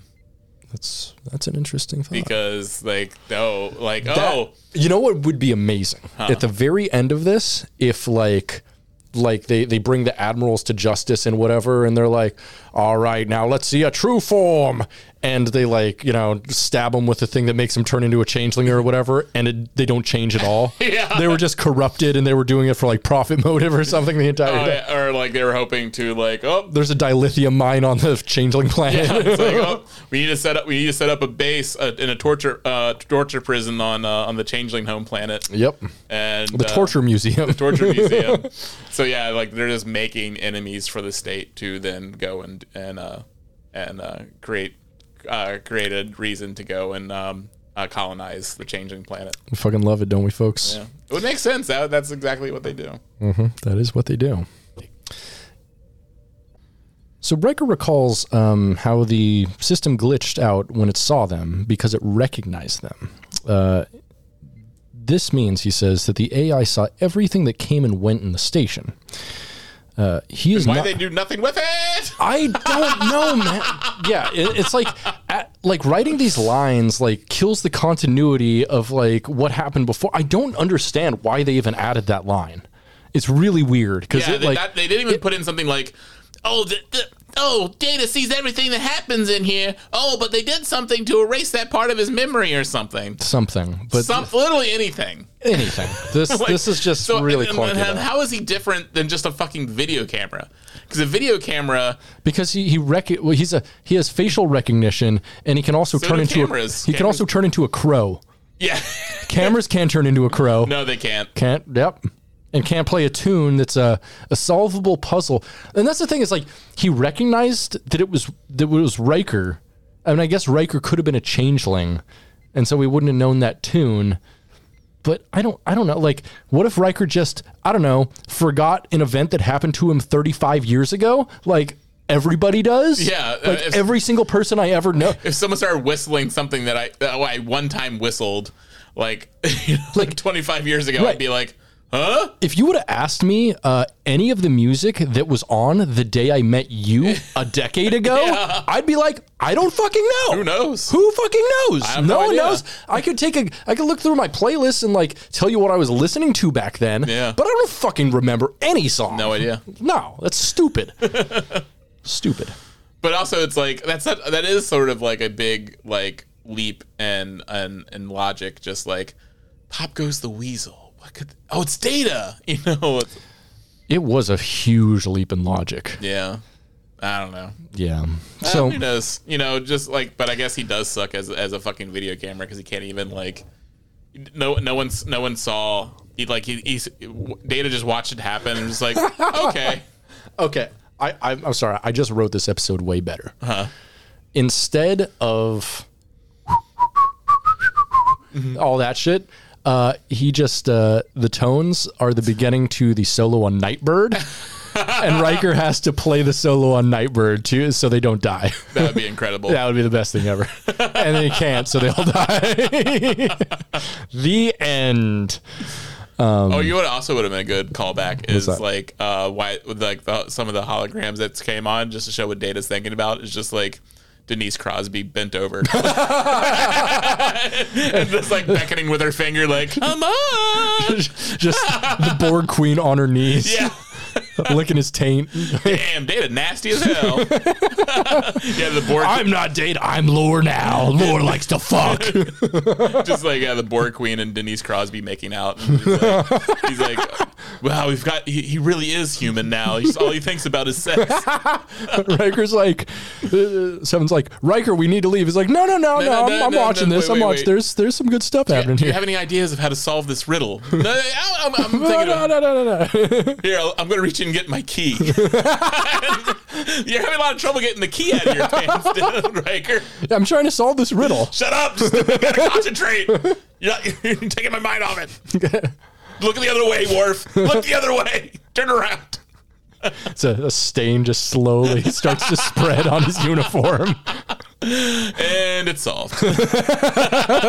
We can go now. But what about solving? Nope, no, we're good. No, we're, good. We're good. I've got to go take a nap. he just like lies down on the floor of Daystrom Institute. Uh, yeah. So he puts on his nightcap. His Nightbird. Ooh, good one. Good one. So, um, uh, he is not protecting the manifest. Worf says he is the manifest. Okay. I know. It's like, okay, well, why? What's the yeah, point? yeah, yeah. It's like, well, because he's All he does is watch thing, watch crimes happen at the Daystrom suit and be like, that happened. Yeah, he's like he's he's more advanced than anything the Starfleet has ever encountered. And they're like, we don't understand this technology. Maybe uh maybe that's our new security system. But, some, but somehow he's worse than just a guy monitoring video camera footage every all day. he's he's literally get this. He's worse than Paul Blart Mall Cop. He's worse than Paul Blart Mall Cop. Yeah, That'd be funny if he is just like on like one of those like uh, scooter things, just like going through the halls. uh, uh, like Paul B4 Daystrom Cop. wow, he. Really I mean, he is about the same size now. So Yeah, he- he's he- getting there. Yeah, I mean that's yeah. He, he is. He's actually worse than Paul Blart Mall Cop. Yeah, he's- because- he's- he's at out. Paul Blart Mall Cop actually like did something when he saw crimes happening. Mm-hmm. Like he just he, he intervened. Like Data just watched it happen and was like, oh, I'll log that. Yeah. oh, sh- he's like, oh shit! Someone should probably do something about that. Oh wow, that's Well- crazy. How am I the only one that saw that? Oh well.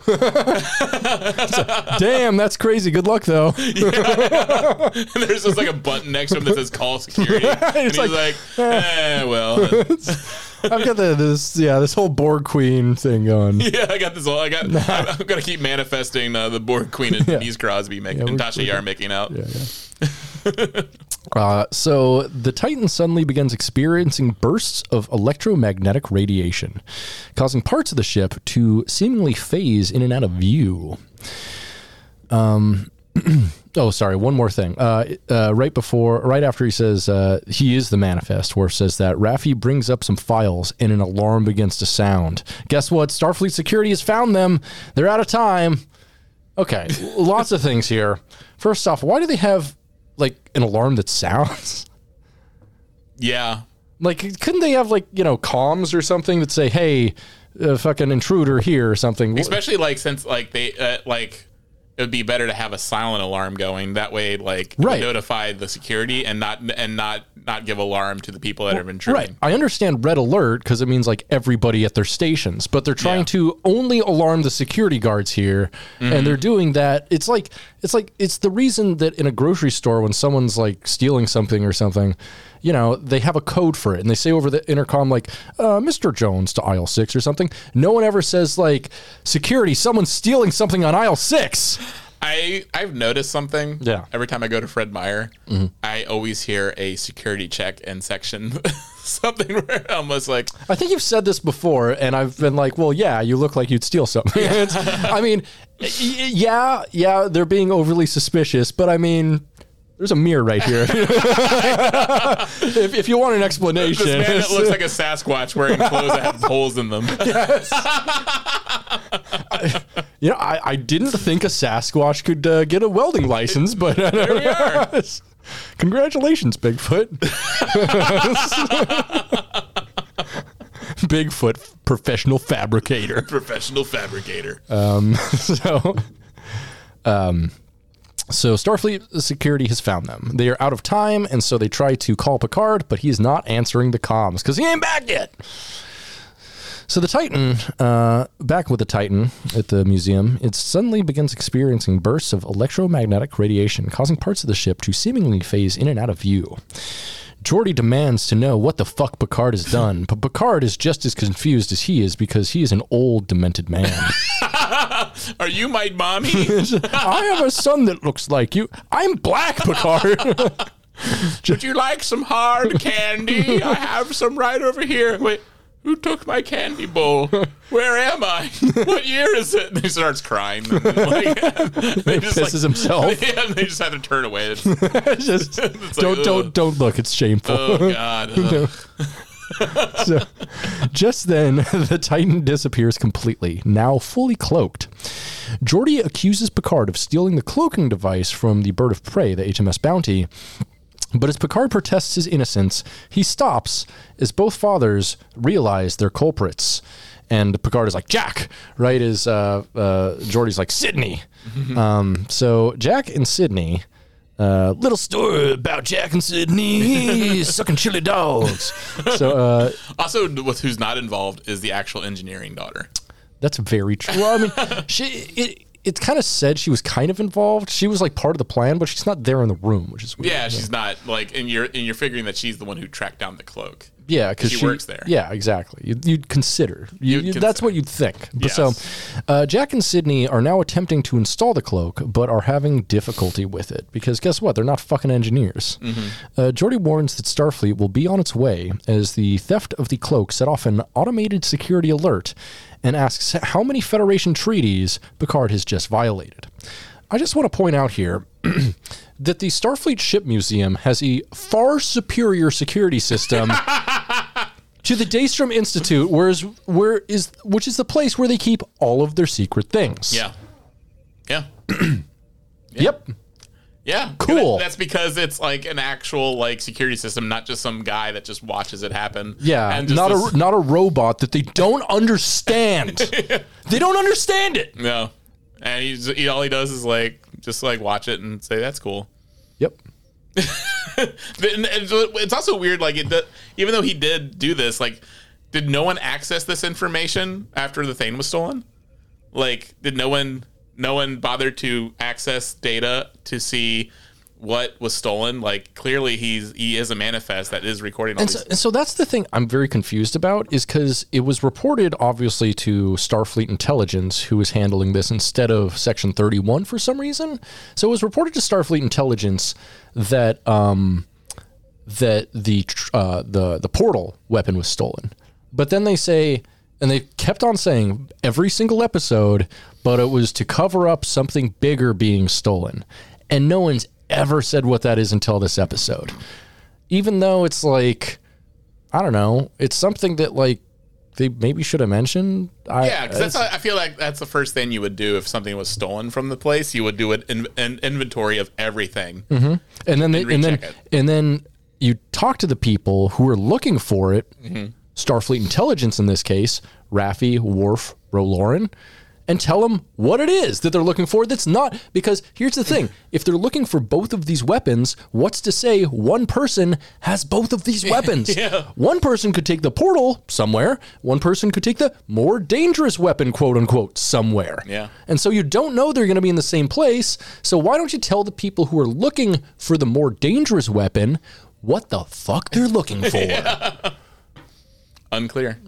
Bad idea. Also, like also like the ship museum seems way more uh, staffed than the Daystrom Institute, It is. and also the fact that like Geordi and um, uh, what's her face, his daughter, um, Sydney or Alandra. Alandra, they're they're actually like people who are trained who have a purpose to be there, like which you, you obviously like you know you would need engineers at a, at a ship museum. Absolutely. So why isn't there also like a staff at the Daystrom Institute? Because like are we just like holding these things there for uh, uh, for posterity? Just Who, like who what- the fuck feeds the tribble?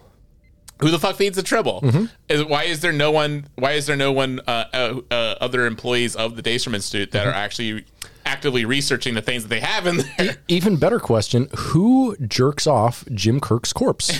It's true. Someone's got to be there to do it. Yeah. Otherwise, otherwise it starts to bloat and it'll blow up. Builds up too much cum, even when he's dead. So that's why he's there. That I get to understand why it just the it just keeps producing cum. Yeah, they- just have to be like, damn it. well, we need to drain the main vein again. He's blowing up. They put a giant. They put a giant um a glove that you know they wear when they like put it shove a hand up a, of a cow, Mm-hmm. shove it up his ass, and just make him blow that way. He's like, and just like, and so he's just bent over. He just they just bend him over like a cow and just like shove a giant gloved arm inside of him. They just have like a, a jackhammer with some some masking tape or some, some some duct tape on the sharp end and a ball. And stick it up his ass and jackhammer his prostate until he leaks. he's just tied. He's just attached to that twenty four seven. Like he's dead. Doesn't matter. And that just keeps us from having to constantly check up on the on, on the on his, on his cum production. Let's just let's just constantly have him attached to the jackhammer. just const- constantly like spurting and leaking cum everywhere. It's just going directly into a replicator. And that's actually that's actually like where they get a lot of their raw materials. That's for where they get the nacho cheese.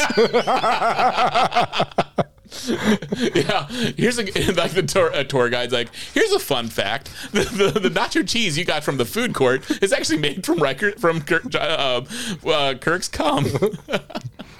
Hell yeah, Jim flavored nachos. Jim flavored nachos. James T. Kirk made that nacho cheese for you today. Mm-hmm. How you may ask? How is a guy who's been dead for a hundred years make nacho cheese? Well- well, let me show you the they process. click a button. His corpse is just like flailing around. His dick is just farting out cum. We have to apologize. Please don't leave a negative review of our podcast. No, we're talking about literal sea man. yeah, we're talking about That's literal what the sea people man. want. That's why we got a one star review. Yeah.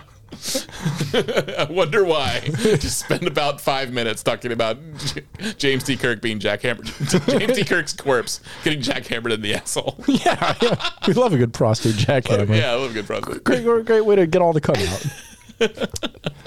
so, That's good, but it's a a, a plus material.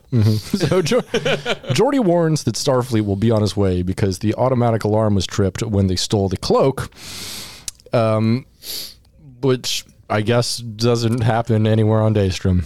No, And, no, uh, no- nothing's like yeah, nothing happens on there. Nope. Supposedly the most the most secure place in the entire Federation. Yep. Cool.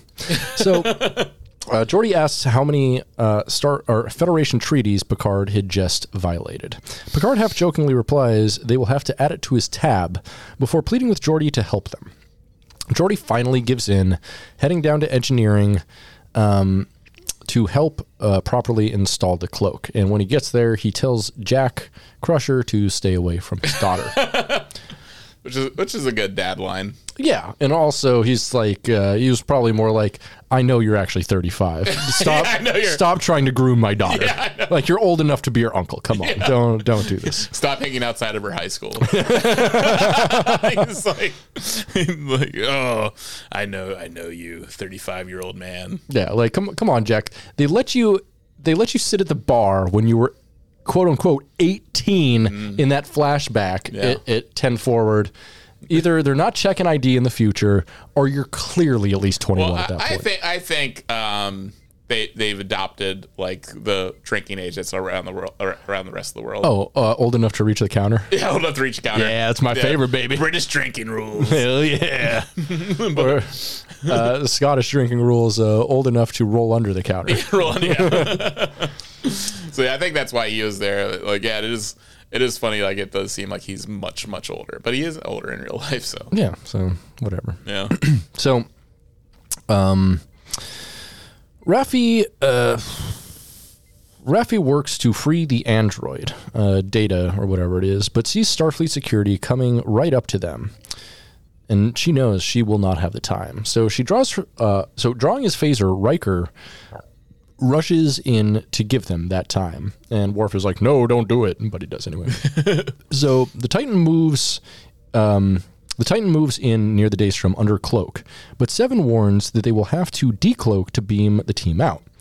As the Titan flies in, Riker is exchanging fire with the security officers before taking a hit to the back from a transport inhibitor tag. Uh, Shaw orders what signals can be locked onto to be beamed out as the Titan escapes to warp. Uh, but they only have two and then an extra one, not three as they thought. Geordi and Jack meet the team in the transport room, hearing of Riker's capture. Um, Worf says, uh, We have lost one friend in battle, but gained another. uh, as he steps aside to reveal their new friend, Geordi then recognizes the face. It's none other than Data. Old data. Old Data. Old man data. So Worf promises to Picard that he will find Riker and bring him home.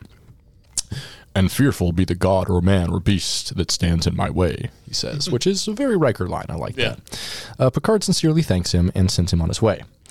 Jack then enters, offering his apologies about Riker. Um, I, I don't love that Worf is going to have to go after him because obviously at this point he's going to, you know, have to go action Worf and kill a bunch of other people and not be pacifistic. yeah. No, he is, is that's that's that he's very until episode 9 or 10 when he has to do some meditation thing and saves the day doing that at which point as i said i think i'll uh, subtract subtract three points because i hate i hate how telegraphed this is I mean, maybe he's pacifist by Klingon standards, I guess. no he's not i've literally up until like three episodes ago i'd never seen a klingon behead some someone else. It's true. and i've watched every episode of ds9 like 10 times. So you know. Yeah, there's zero beheadings, and i feel like there might have been a klingon beheading in Yeah. in discovery but i don't think so maybe There was a lot of Klingon violence. Yeah. And the Klingons like eight people in that. They shit, did. so Yeah, I was, I was I was shocked by that. I was like, damn, they ate her, but That's pretty sick though. yeah, it's pretty sick. But yeah, like I mean, you know, I, I, I I'd eat her. Yeah, You know I I, I would kind of like if he does consider himself a pacifist. Mm-hmm. Like, how does he? How does he? Um, um, like, how does that mesh with his w- desire to go to Sto-Vo-Kor? That's a good point because the only way you can go to Sto-Vo-Kor is like glorious death in battle, battle, yeah. basically. Yeah, Yeah. interesting. Or I mean, it, so it's dying an honorable death. It doesn't have to be death in battle. Oh, that's true. Uh, you can like die of old age, and as long as you were honorable in life, that's an honorable death. But yeah, Yeah. like the the easy ticket is dying in battle. So Yeah. So, um, uh, so Worf promises Picard that he will find Riker. Picard thanks him and sends him on his way. Jack then enters, offering his apologies about Riker. Jack goes on to admit he he can be a lot of things, mostly quote a prick at a bar who says things he can't take back unquote, and maybe a bit cocky. And Picard is like a bit, uh, but he likes to Looks like you pack it a lot more than a bit. But uh, but he likes to think he has a few virtues as well, such as compassion, tenacity, and being principled, as well as occasionally clever. Yeah, don't don't write that on your resume, guy. You're sounding like a prick. so all of those things he says he gets from his mother. However, he says he also has courage, loyalty, and wisdom beyond his years. And until a week ago, he had no idea where those traits came from. Mm. and Beverly's just like in the corner watching, like, okay, well, fuck you too. Yeah, I guess I'm not loyal. I uh, yeah, I guess I'm not courageous. I Or guess, oh, wise, I guess I'm fucking stupid then, huh? Mm-hmm. Um, So he says he has no idea where those traits came from. And maybe he didn't just get some bullshit disease from his father, but, quote, some of the good bits as well. Some of the naughty bits. Like this big fat Yeah, hog. big fat hog and this four inch long taint, boy. Uh, and uh, maybe, Picard says. So some humility there, I guess. Whatever. Yeah, a little bit. So now over in sickbay, uh, Geordi is talking to Sydney and admits uh, that he is not angry at her for what she did, but disappointed in himself for not doing what his younger self would have done jerked off in the holodeck. Yeah. The end. so, uh, for not doing what his younger self would have done, which is gone into action, and he expresses his pride in her.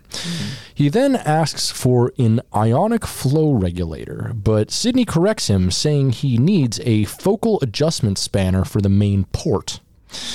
When he asks how she knew, she answers that the reason she crashed sh- crashed so many speeders as a kid was to spend time with him fixing them. Yeah, is that why she crashed two uh, transports during during Starfleet training? Is that why? Is she, so she's always just been doing it to spend time with her superior? Yeah, sure. Yeah. yeah I believe that. it's not that she's just a I don't know bad pilot. Could be that. Yeah. Um, so Picard, Beverly, and Worf uh, enter, and Picard is stunned to see Data once again, having watched him die twice, and literally killed him the second time. Yeah. Like he set him free. Really, Data was like, "Please kill me," I don't want to live anymore. and Picard is like, "Fine," and that's it. But It'd be funny if he's just like, oh, God damn it, and just takes a gun out of his. just so that was the manifest. Just places it directly. I made a fucking promise. I'll kill you as many goddamn times as I need to. So, uh, Geordi points out how uh, that he had watched Data the android die, but this is something else. The personalities have yet to be integrated, but the information he says is still there. So Worf asks if he could tell them what Vatic stole from Daystrom, and Geordi believes that Data can, assuming he is sane enough to speak. Uh, he can reboot the android body, but warns that he cannot completely isolate data, even with the personality uh, partitions in place. so they will not know who they are going to get. Picard gives him the go ahead. Life is like a box of datas. you never know who you're gonna get. What, what was your thing like?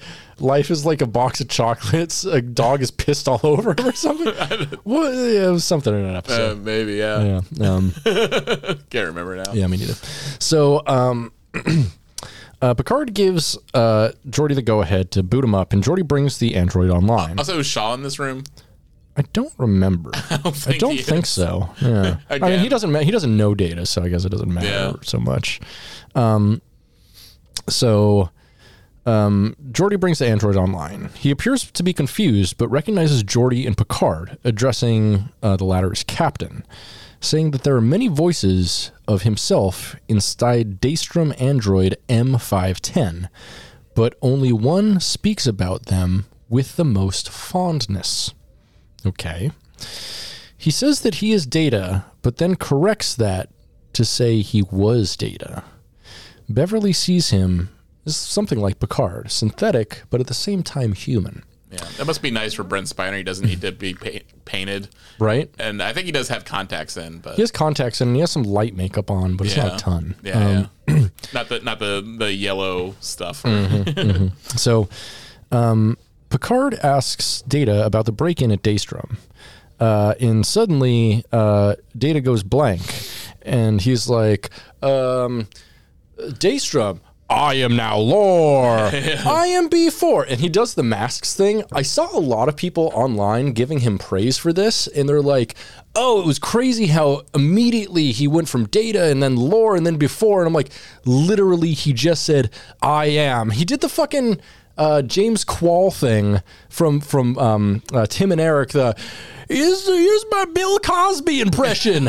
spaghetti. Hello, I am I am Bill Cosby. Spaghetti and meatballs.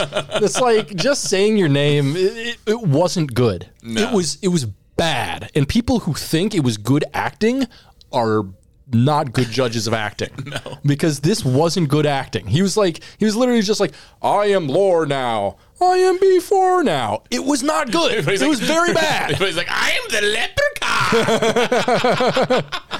leprechaun. no. Uh, he- it's okay, it's okay. I'm not the leprechaun anymore. I'm the leprechaun. uh, he then turns into Altan Soong briefly, which, why is Altan Soong an android in here? Uh, maybe he put his intelligence up in the in the, in the cloud. All right. Okay. n- but no Lal though. They said Lal was in there though, right? Lal, yeah, yeah, but Lal doesn't, uh, yeah, Doesn't uh, speak. reveal themselves. So, Yeah. uh, The android also repeats Picard's name over and over. Finally, however, it accesses the manifest, finding the item that the changeling stole human remains. The original organic body of one Jean Luc Picard. dun dun dun dun dun dun dun dun dun. so, um, I guess that is what they stole. That's the big weapon that they stole. And that's what they jettisoned out before going to that thing, right? Remember they jettisoned the a tube out before going uh, before Vatic went back into. Remember she's like, no, remember the the the the floating uh the, the head was- Daystrom Institute thing, yeah. Yeah, j- uh, the changeling head was just like, go in and get get them into the into the nebula. Yeah. and Vatic's like, the nebula will have adverse effects on our pay on our cargo or whatever, and he's like, going anyway. So I'm not 100% sure what that is. So. yeah, So, aboard the Daystrom inster- uh, station, a security officer, uh, his uh, commandeered Riker and is torturing him and trying to beat the location of Picard and Jack out of him. Which uh, you know how much I love torture scenes. Um, no, I was I was fine with this though because villains torture. yeah, villains. because this is not glorifying torture like it did with Worf and uh, in Raffi, where they tortured and threatened someone and got uh, good information that helped them out of it, Mm-hmm. which is a bad way to view torture because torture doesn't work. Yeah. Mm-hmm. and torturing people is wrong. But they had the heroes do it in a way that worked, which glorifies it. Yeah. And there's no other way you could if if you if you have a different opinion about that, fuck you, you're an idiot. Mm-hmm. Straight up. And you have bad politics. like it was a bad decision that they just shouldn't have done. Yeah. In the same way that they should have never made like, you know, the episode The Maquis on uh, on DS9 because it made everybody look bad and dumb. It did. And the politics were bad. yeah, Like, yeah, they were just bad. Bad politics people. So Aboard the Daystrom, a security officer is beating Riker in the face. Bloody, uh, Riker refuses to give up any information outright, earning him another punch right to the face. The security officer stares at him for a moment before drawing a phaser and vaporizing the other two officers in the room. Before turning into a different shape, guess what? It's Vatic. It is Little Nicky yeah. who cheerfully greets him and says, Hello, Riker. You know, I Did you know that Popeye's fucking rules? Popeyes is the shiznit. but like, um, I, I for a moment I thought it was going to be Odo, because eh. remember before before mm-hmm. it, they transformed, they went. Hmm. They That's gr- true. They, did do a little grunt. They, did, do a, grunt. very. Like, I was like, shit, Odo. And then I swear to God, I think between transformations, Mm-hmm. it looked like the female changeling. that's what you said. I didn't see that at all. I watched it several times. I didn't see that, but maybe I missed it. Who I'll, knows? I'll, re- I'll go back and rewatch. I, it. I don't. I I very genuinely do not think they will bring this female changeling back in here. I don't think Terry Matalas likes DS9 that much.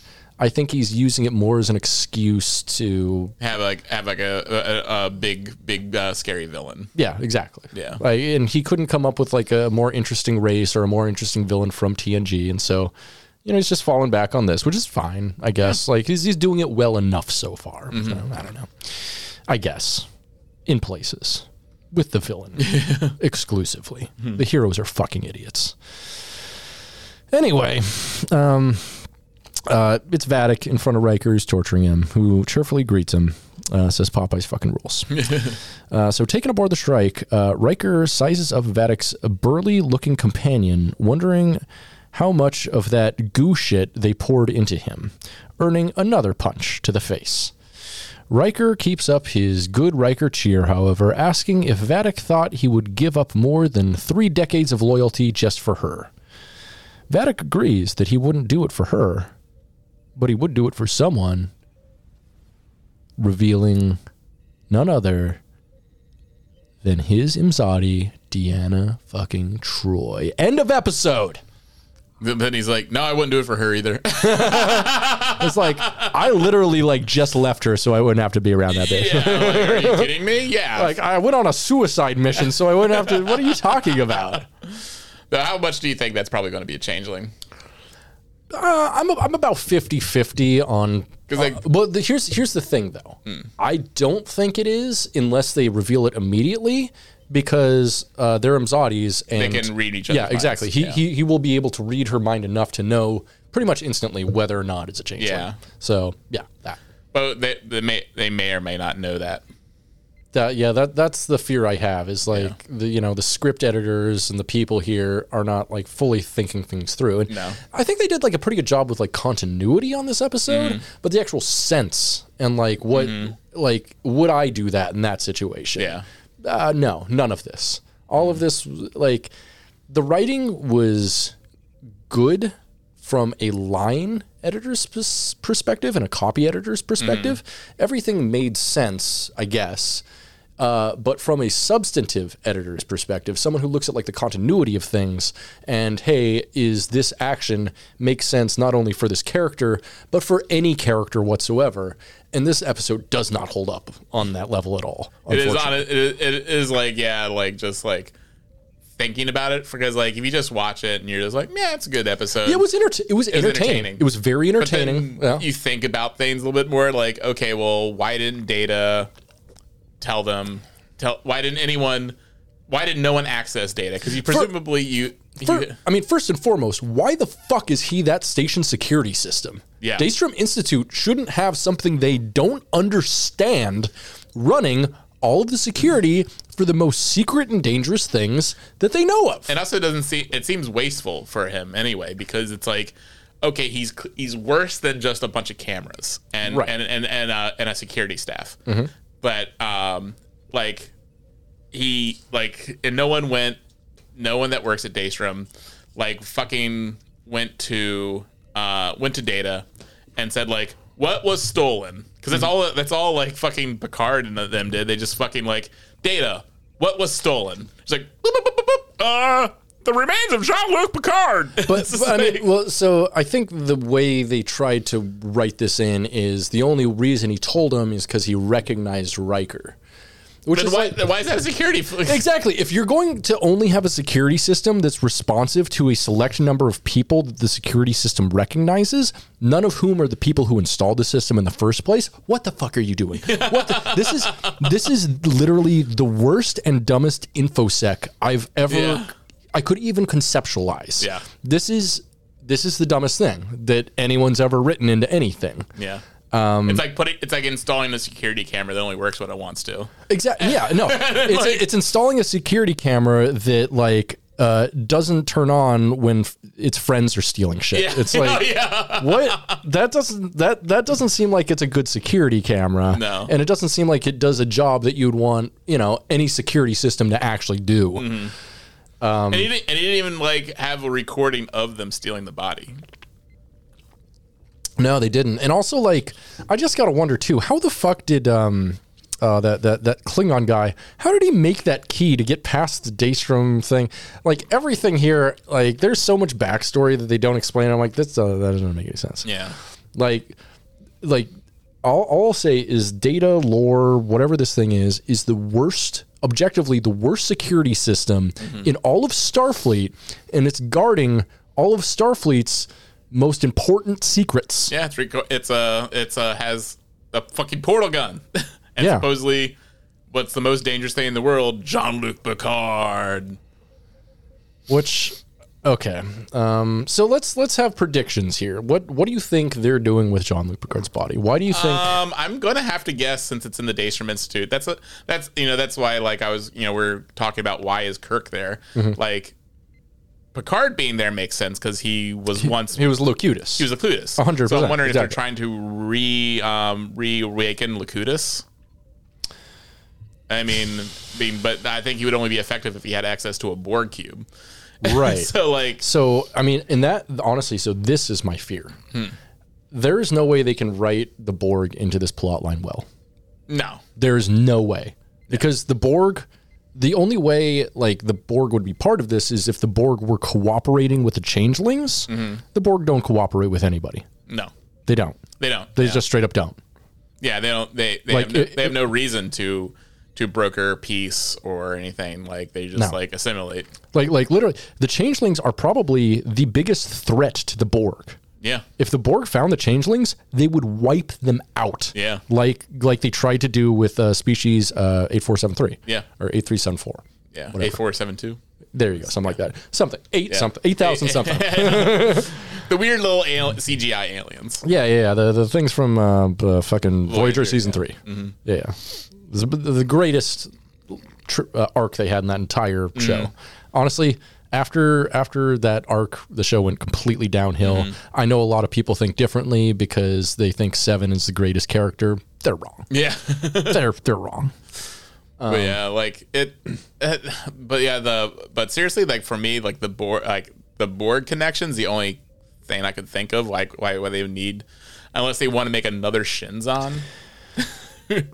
And so and so that's the thing too is why do they need both Picard and Jack Crusher? Because they're after Jack Crusher too, first and foremost. Is they were after Jack Crusher and they already got Picard's body.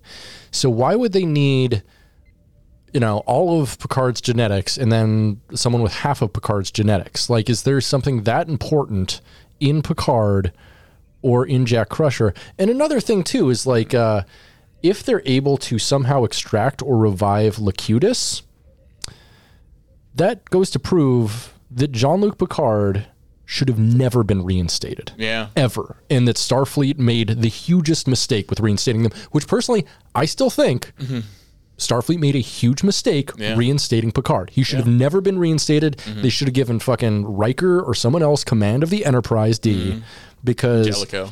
yeah, straight up. Like after you're compromised and you work for the enemy, even if they think you're medically cleared or whatever, you're still a liability. Yeah. You're still an enormous liability. Yeah, because like who knows what like is if there's anything in his body that was like left over. I can't remember.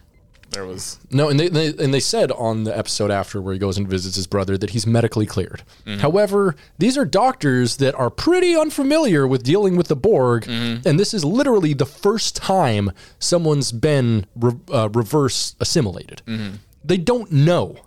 yeah. It's stupid. Yeah, but th- yeah, who knows? Maybe I did think I did have like a one thought that was pro- it's probably pretty stupid Go for. I mean, it can't be any worse than what the writers did, are like we thinking. here. did wonder if the Pah-wraiths were involved. I yeah, that would make more sense. I think. Um, and so what if Mm-hmm. Sisko went evil and brokered a deal with this, with, and now that's why he wants Picard's body and and um and Jack's to get back for killing his wife. You know what? You didn't lie. That was very stupid. I'm just trying to piece together things. I together. mean, so the thing, the reason that can't happen is because Avery Brooks has no Yeah, desire to yeah. ever return to Star Trek, and I respect the shit out of him for that. Yeah. You know what? He is doing what fucking. Uh, Patrick Stewart is completely unable to do, and that's he's able to Walk say away with no. dignity. Yeah, he's able to be like, you know what? I've done enough, and uh, everyone loves this character, and no matter what I do, it's going to be like jeopardizing everybody's love for this character. Mm-hmm. Straight up, like Picard used to be my favorite captain. A few years ago, after watching more DS9, like Sisko took that place and Picard became number two. Since Picard has been on the air, Picard's probably number six now.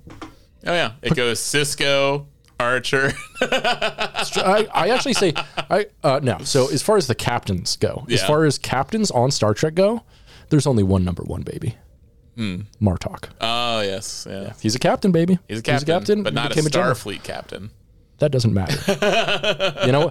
Yeah, yeah. Did Starfleet win the Dominion War uh, single handedly? I didn't think so. Oh. It was the Starfleet Ferengi, uh, sorry, Ferengi, Klingon alliance, baby, yeah. and Romulan. But, And yeah. yeah, but who knows? Like, I mean, we're uh, they could have some more surprises in for us, like about what goes on with why they need Jean Luc. I mean, I'm sure they have surprises and like they have explanations. I just can't think of a good one here. Yeah. And so I'm, I'm I mean, pretty we were- sure we were- whatever. we, we were sidelined by the changeling, that's for sure. We were. And so I, I don't know. Yeah. Were the changelings like a red herring to something bigger, or are the changelings ultimately the big bads? Which I'd be, honestly, I'd be more fine with that than them revealing a bigger bad than the changelings. Because I get the changelings, I get their motive, and I'm fine with it. Like, I get that. Yeah. After the Dominion War, there certainly would have been some radicalized, especially because they did a fucking war crime at the end of the war. Yeah. That makes sense. That's exactly how you radicalize people is you do war crimes against them.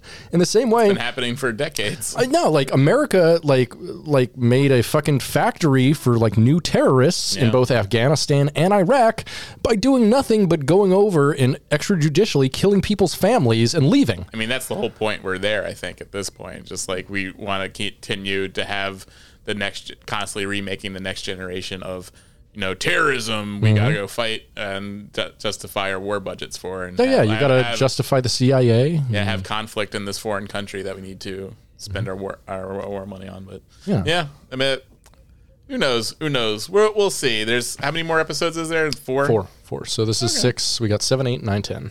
Okay. So we're more than halfway through. More than halfway there. Living on a prayer. Um, We got the whole ga- we got the whole uh, band back together. Everyone's everyone's there now. yeah, yeah. We have got the entire band back together. Yeah. Um, yep. I guess so. Unless that isn't you know Deanna, which I'm I mean, so it could be not I, anybody he, here could still be a changeling, straight up. yeah yeah. I, that's I, I think Geordi. Jo- yeah, Geordi definitely could be. They didn't even take a second to think. Yeah, they didn't even take it. I, I- I think what they're trying to do with that though is well, his two daughters are there, so obviously they'd notice if he was a changeling. So I, I think that Unless like uh, Alandra is also a changeling. exactly. Yeah. That that'd be interesting. But but at the same time, there's certain memory things like. Uh, Remember how I used to crash all those ships? It was to be closer with you. And he's like, "Oh, I do have that memory and stuff like that." So I, I don't so much think that Geordi's a changeling. I'd like him to be though. I think that'd be Actually- more interesting. Yeah, I I mean that's a thing. Like he's just agreeing with her, but also he didn't know which tool to use. That's true. But it was also because, I mean, yeah, they explain that with she spent so much time helping him repair things. So I don't know. Yeah. If they did that with that, that would be interesting. I don't think they're going to do that. Yeah. Because they're not that interesting. Yeah. That's what you have to remember. That's gonna be sad though. They're gonna open up a fucking like locker on the on the museum, and a dead Geordi's gonna fall. it's like, oh shit, they just killed off this lovely, lo- lovable character uh, off screen. I- honestly, like, I'd actually be fine with that. that would at least be an interesting choice Mm-hmm. that they made. But that's why they're not going to take it, is because it's too interesting. So, Yeah. you know, I, I, at this point, do you think, who do you think is the big bad here? Is it the changelings? I have no idea. Like I'm, I mean, I'm, I'm I don't have any idea. What do you think, though? What's your prediction? That's what I'm trying to figure out because like I can't figure out what they want Jean-Luc for, and I'm hoping it's not Borg shit. Um, but that's a, like that's the only reason why um, Jean Luc would be in the Daystrom Institute anyway. But Right. I mean, yeah, and there's, I, I just, I don't know why they need his body, except for the Borg thing. But if we're led to believe what they said in TNG, they completely cleared his body from the Borg shit, and like, but also if it's Borg shit, like there was tons of exos they could have grabbed. yeah, Because like presumably, he, but but then again, he probably does have some like latent Locutus type shit in there. But and also one thing I, I've kind of been wondering about the Borg, um, if all they need to assimilate people is nanobites, why don't they just like fucking send a missile of nanobites to Earth? yeah, They don't need to do it with their fucking hand and shit. yeah, Like, I don't know. or just like put something in the in the in the, the water in supply. the water supply. Yeah, Yeah, exactly. Yeah, yeah. The what supply? Water supply. The what?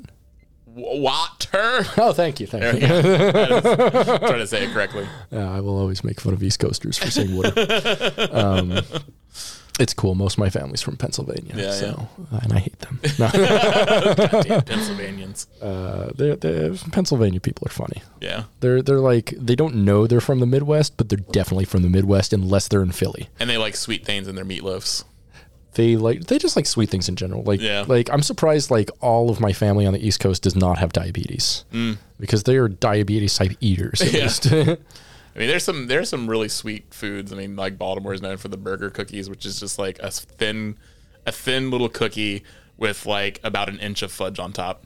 And it's it's I think it's the most repellent thing. I I didn't never like them. My brother loves them though, but Yeah, so I mean, the big the big bad. Uh, I'm hoping it's, it's the changelings, honestly. Yeah. Although th- I know they're going to do something else. there has to be someone else working with them. There has to be, and like, but the problem is, I think all of the options are bad for the Mm. most part. Either it's going to be, I mean, we got like the Borg, Mm-hmm. uh, we got I mean, I don't think they'll Paw bring- race. the Pah-wraiths, which I'd be fine with, but I don't think they're going to do that because they haven't been doing much with much at all with DS9 lore, even though the big bad from DS9 is here. Yeah, they haven't bothered to contact like uh, Miles, Kira, anybody. Mm-hmm. Like the people who who were like the front lines of the Dominion War. Fucking, you know what would actually make sense here? Hmm. Something like, um, because I mean, so the how do I say this? The changelings are they all within like the the alpha and beta quadrant here, or are they still are they stationed near their planet somewhere? Because they have to be communicating with the, themselves somehow, right? I I think like the the um the the their their group is all here in the Alpha Quadrant. Pretty sure. Okay, okay. Because I'm I'm wondering like, I mean, Because I think that would take too much communication to contact like the Yeah, because something world. I think would be cool is if they, you know, brought in the wormhole to it. Because Hmm. like if they're like having to pass through that somehow, and in order to, you know, you know, basically contact the wormhole, they have to get Jake Sisko, Hmm. who has to like call on his dad, who is still like the emissary in the wormhole that Hmm. we know right now Oh yeah. Um, you know, yeah, if they got him to like basically like not revive his dad, but like invoke his spirit to do something, that'd be cool as hell. Yeah. But there's no way they're gonna br- bring Cirroc Lofton back because they're stupid. No. Cirroc Lofton's cool. Yeah. You'd be like, nah, I'm not doing that. Yeah. But he is doesn't do a podcast on it, so No, no, that's what I'm saying. He's he's cool. He'd, he'd be he'd be glad to be in Star Trek for anything. oh yeah. Hundred percent. Like, yeah, he's he's fun to listen to. Uh, highly recommended. Uh, listen to uh, the Seventh Rule with him and uh, Denise Crosby's on there now. Oh really? Yep, super fun. We would love to see Denise Crosby and Data's memories bent over. Oh yeah. you know she bent him over, right? Oh yeah, she did. Oh, yeah. Yeah, she pegged Data. Yeah. cool. I guess that's a good place to leave it. All right. Yeah. Yeah, get Data getting pegged. Yep. well, I guess it's time for us to warp away. Be well, travel safe, and as Soy Trek rule of ass liquisition, uh, number um, eighteen twelve says like The War of 1812. like the War of 1812. um, ACAB 1312. Oh, that's your password. Yeah. to my cop killing porn. Oh, hells yeah. Yeah. It's just regular porn with uh, the song Cop Killer put under it. It's one of those uh, PMVs, the porn music videos. You see any of those? Oh, no. Are weird. They have them on like basically every porn site has them now, and it's just like someone who has like edited a bunch of like porn clips together into a music video. I know Coolio actually made like a porn video, music video, That's cool. before he died. Uh, I'm sorry, that's not cool. That's Coolio. That's Coolio. Yep. Neat. All right. Well, thanks for checking with the soy boys, girls, and elderly beans. Hang dong and Soy,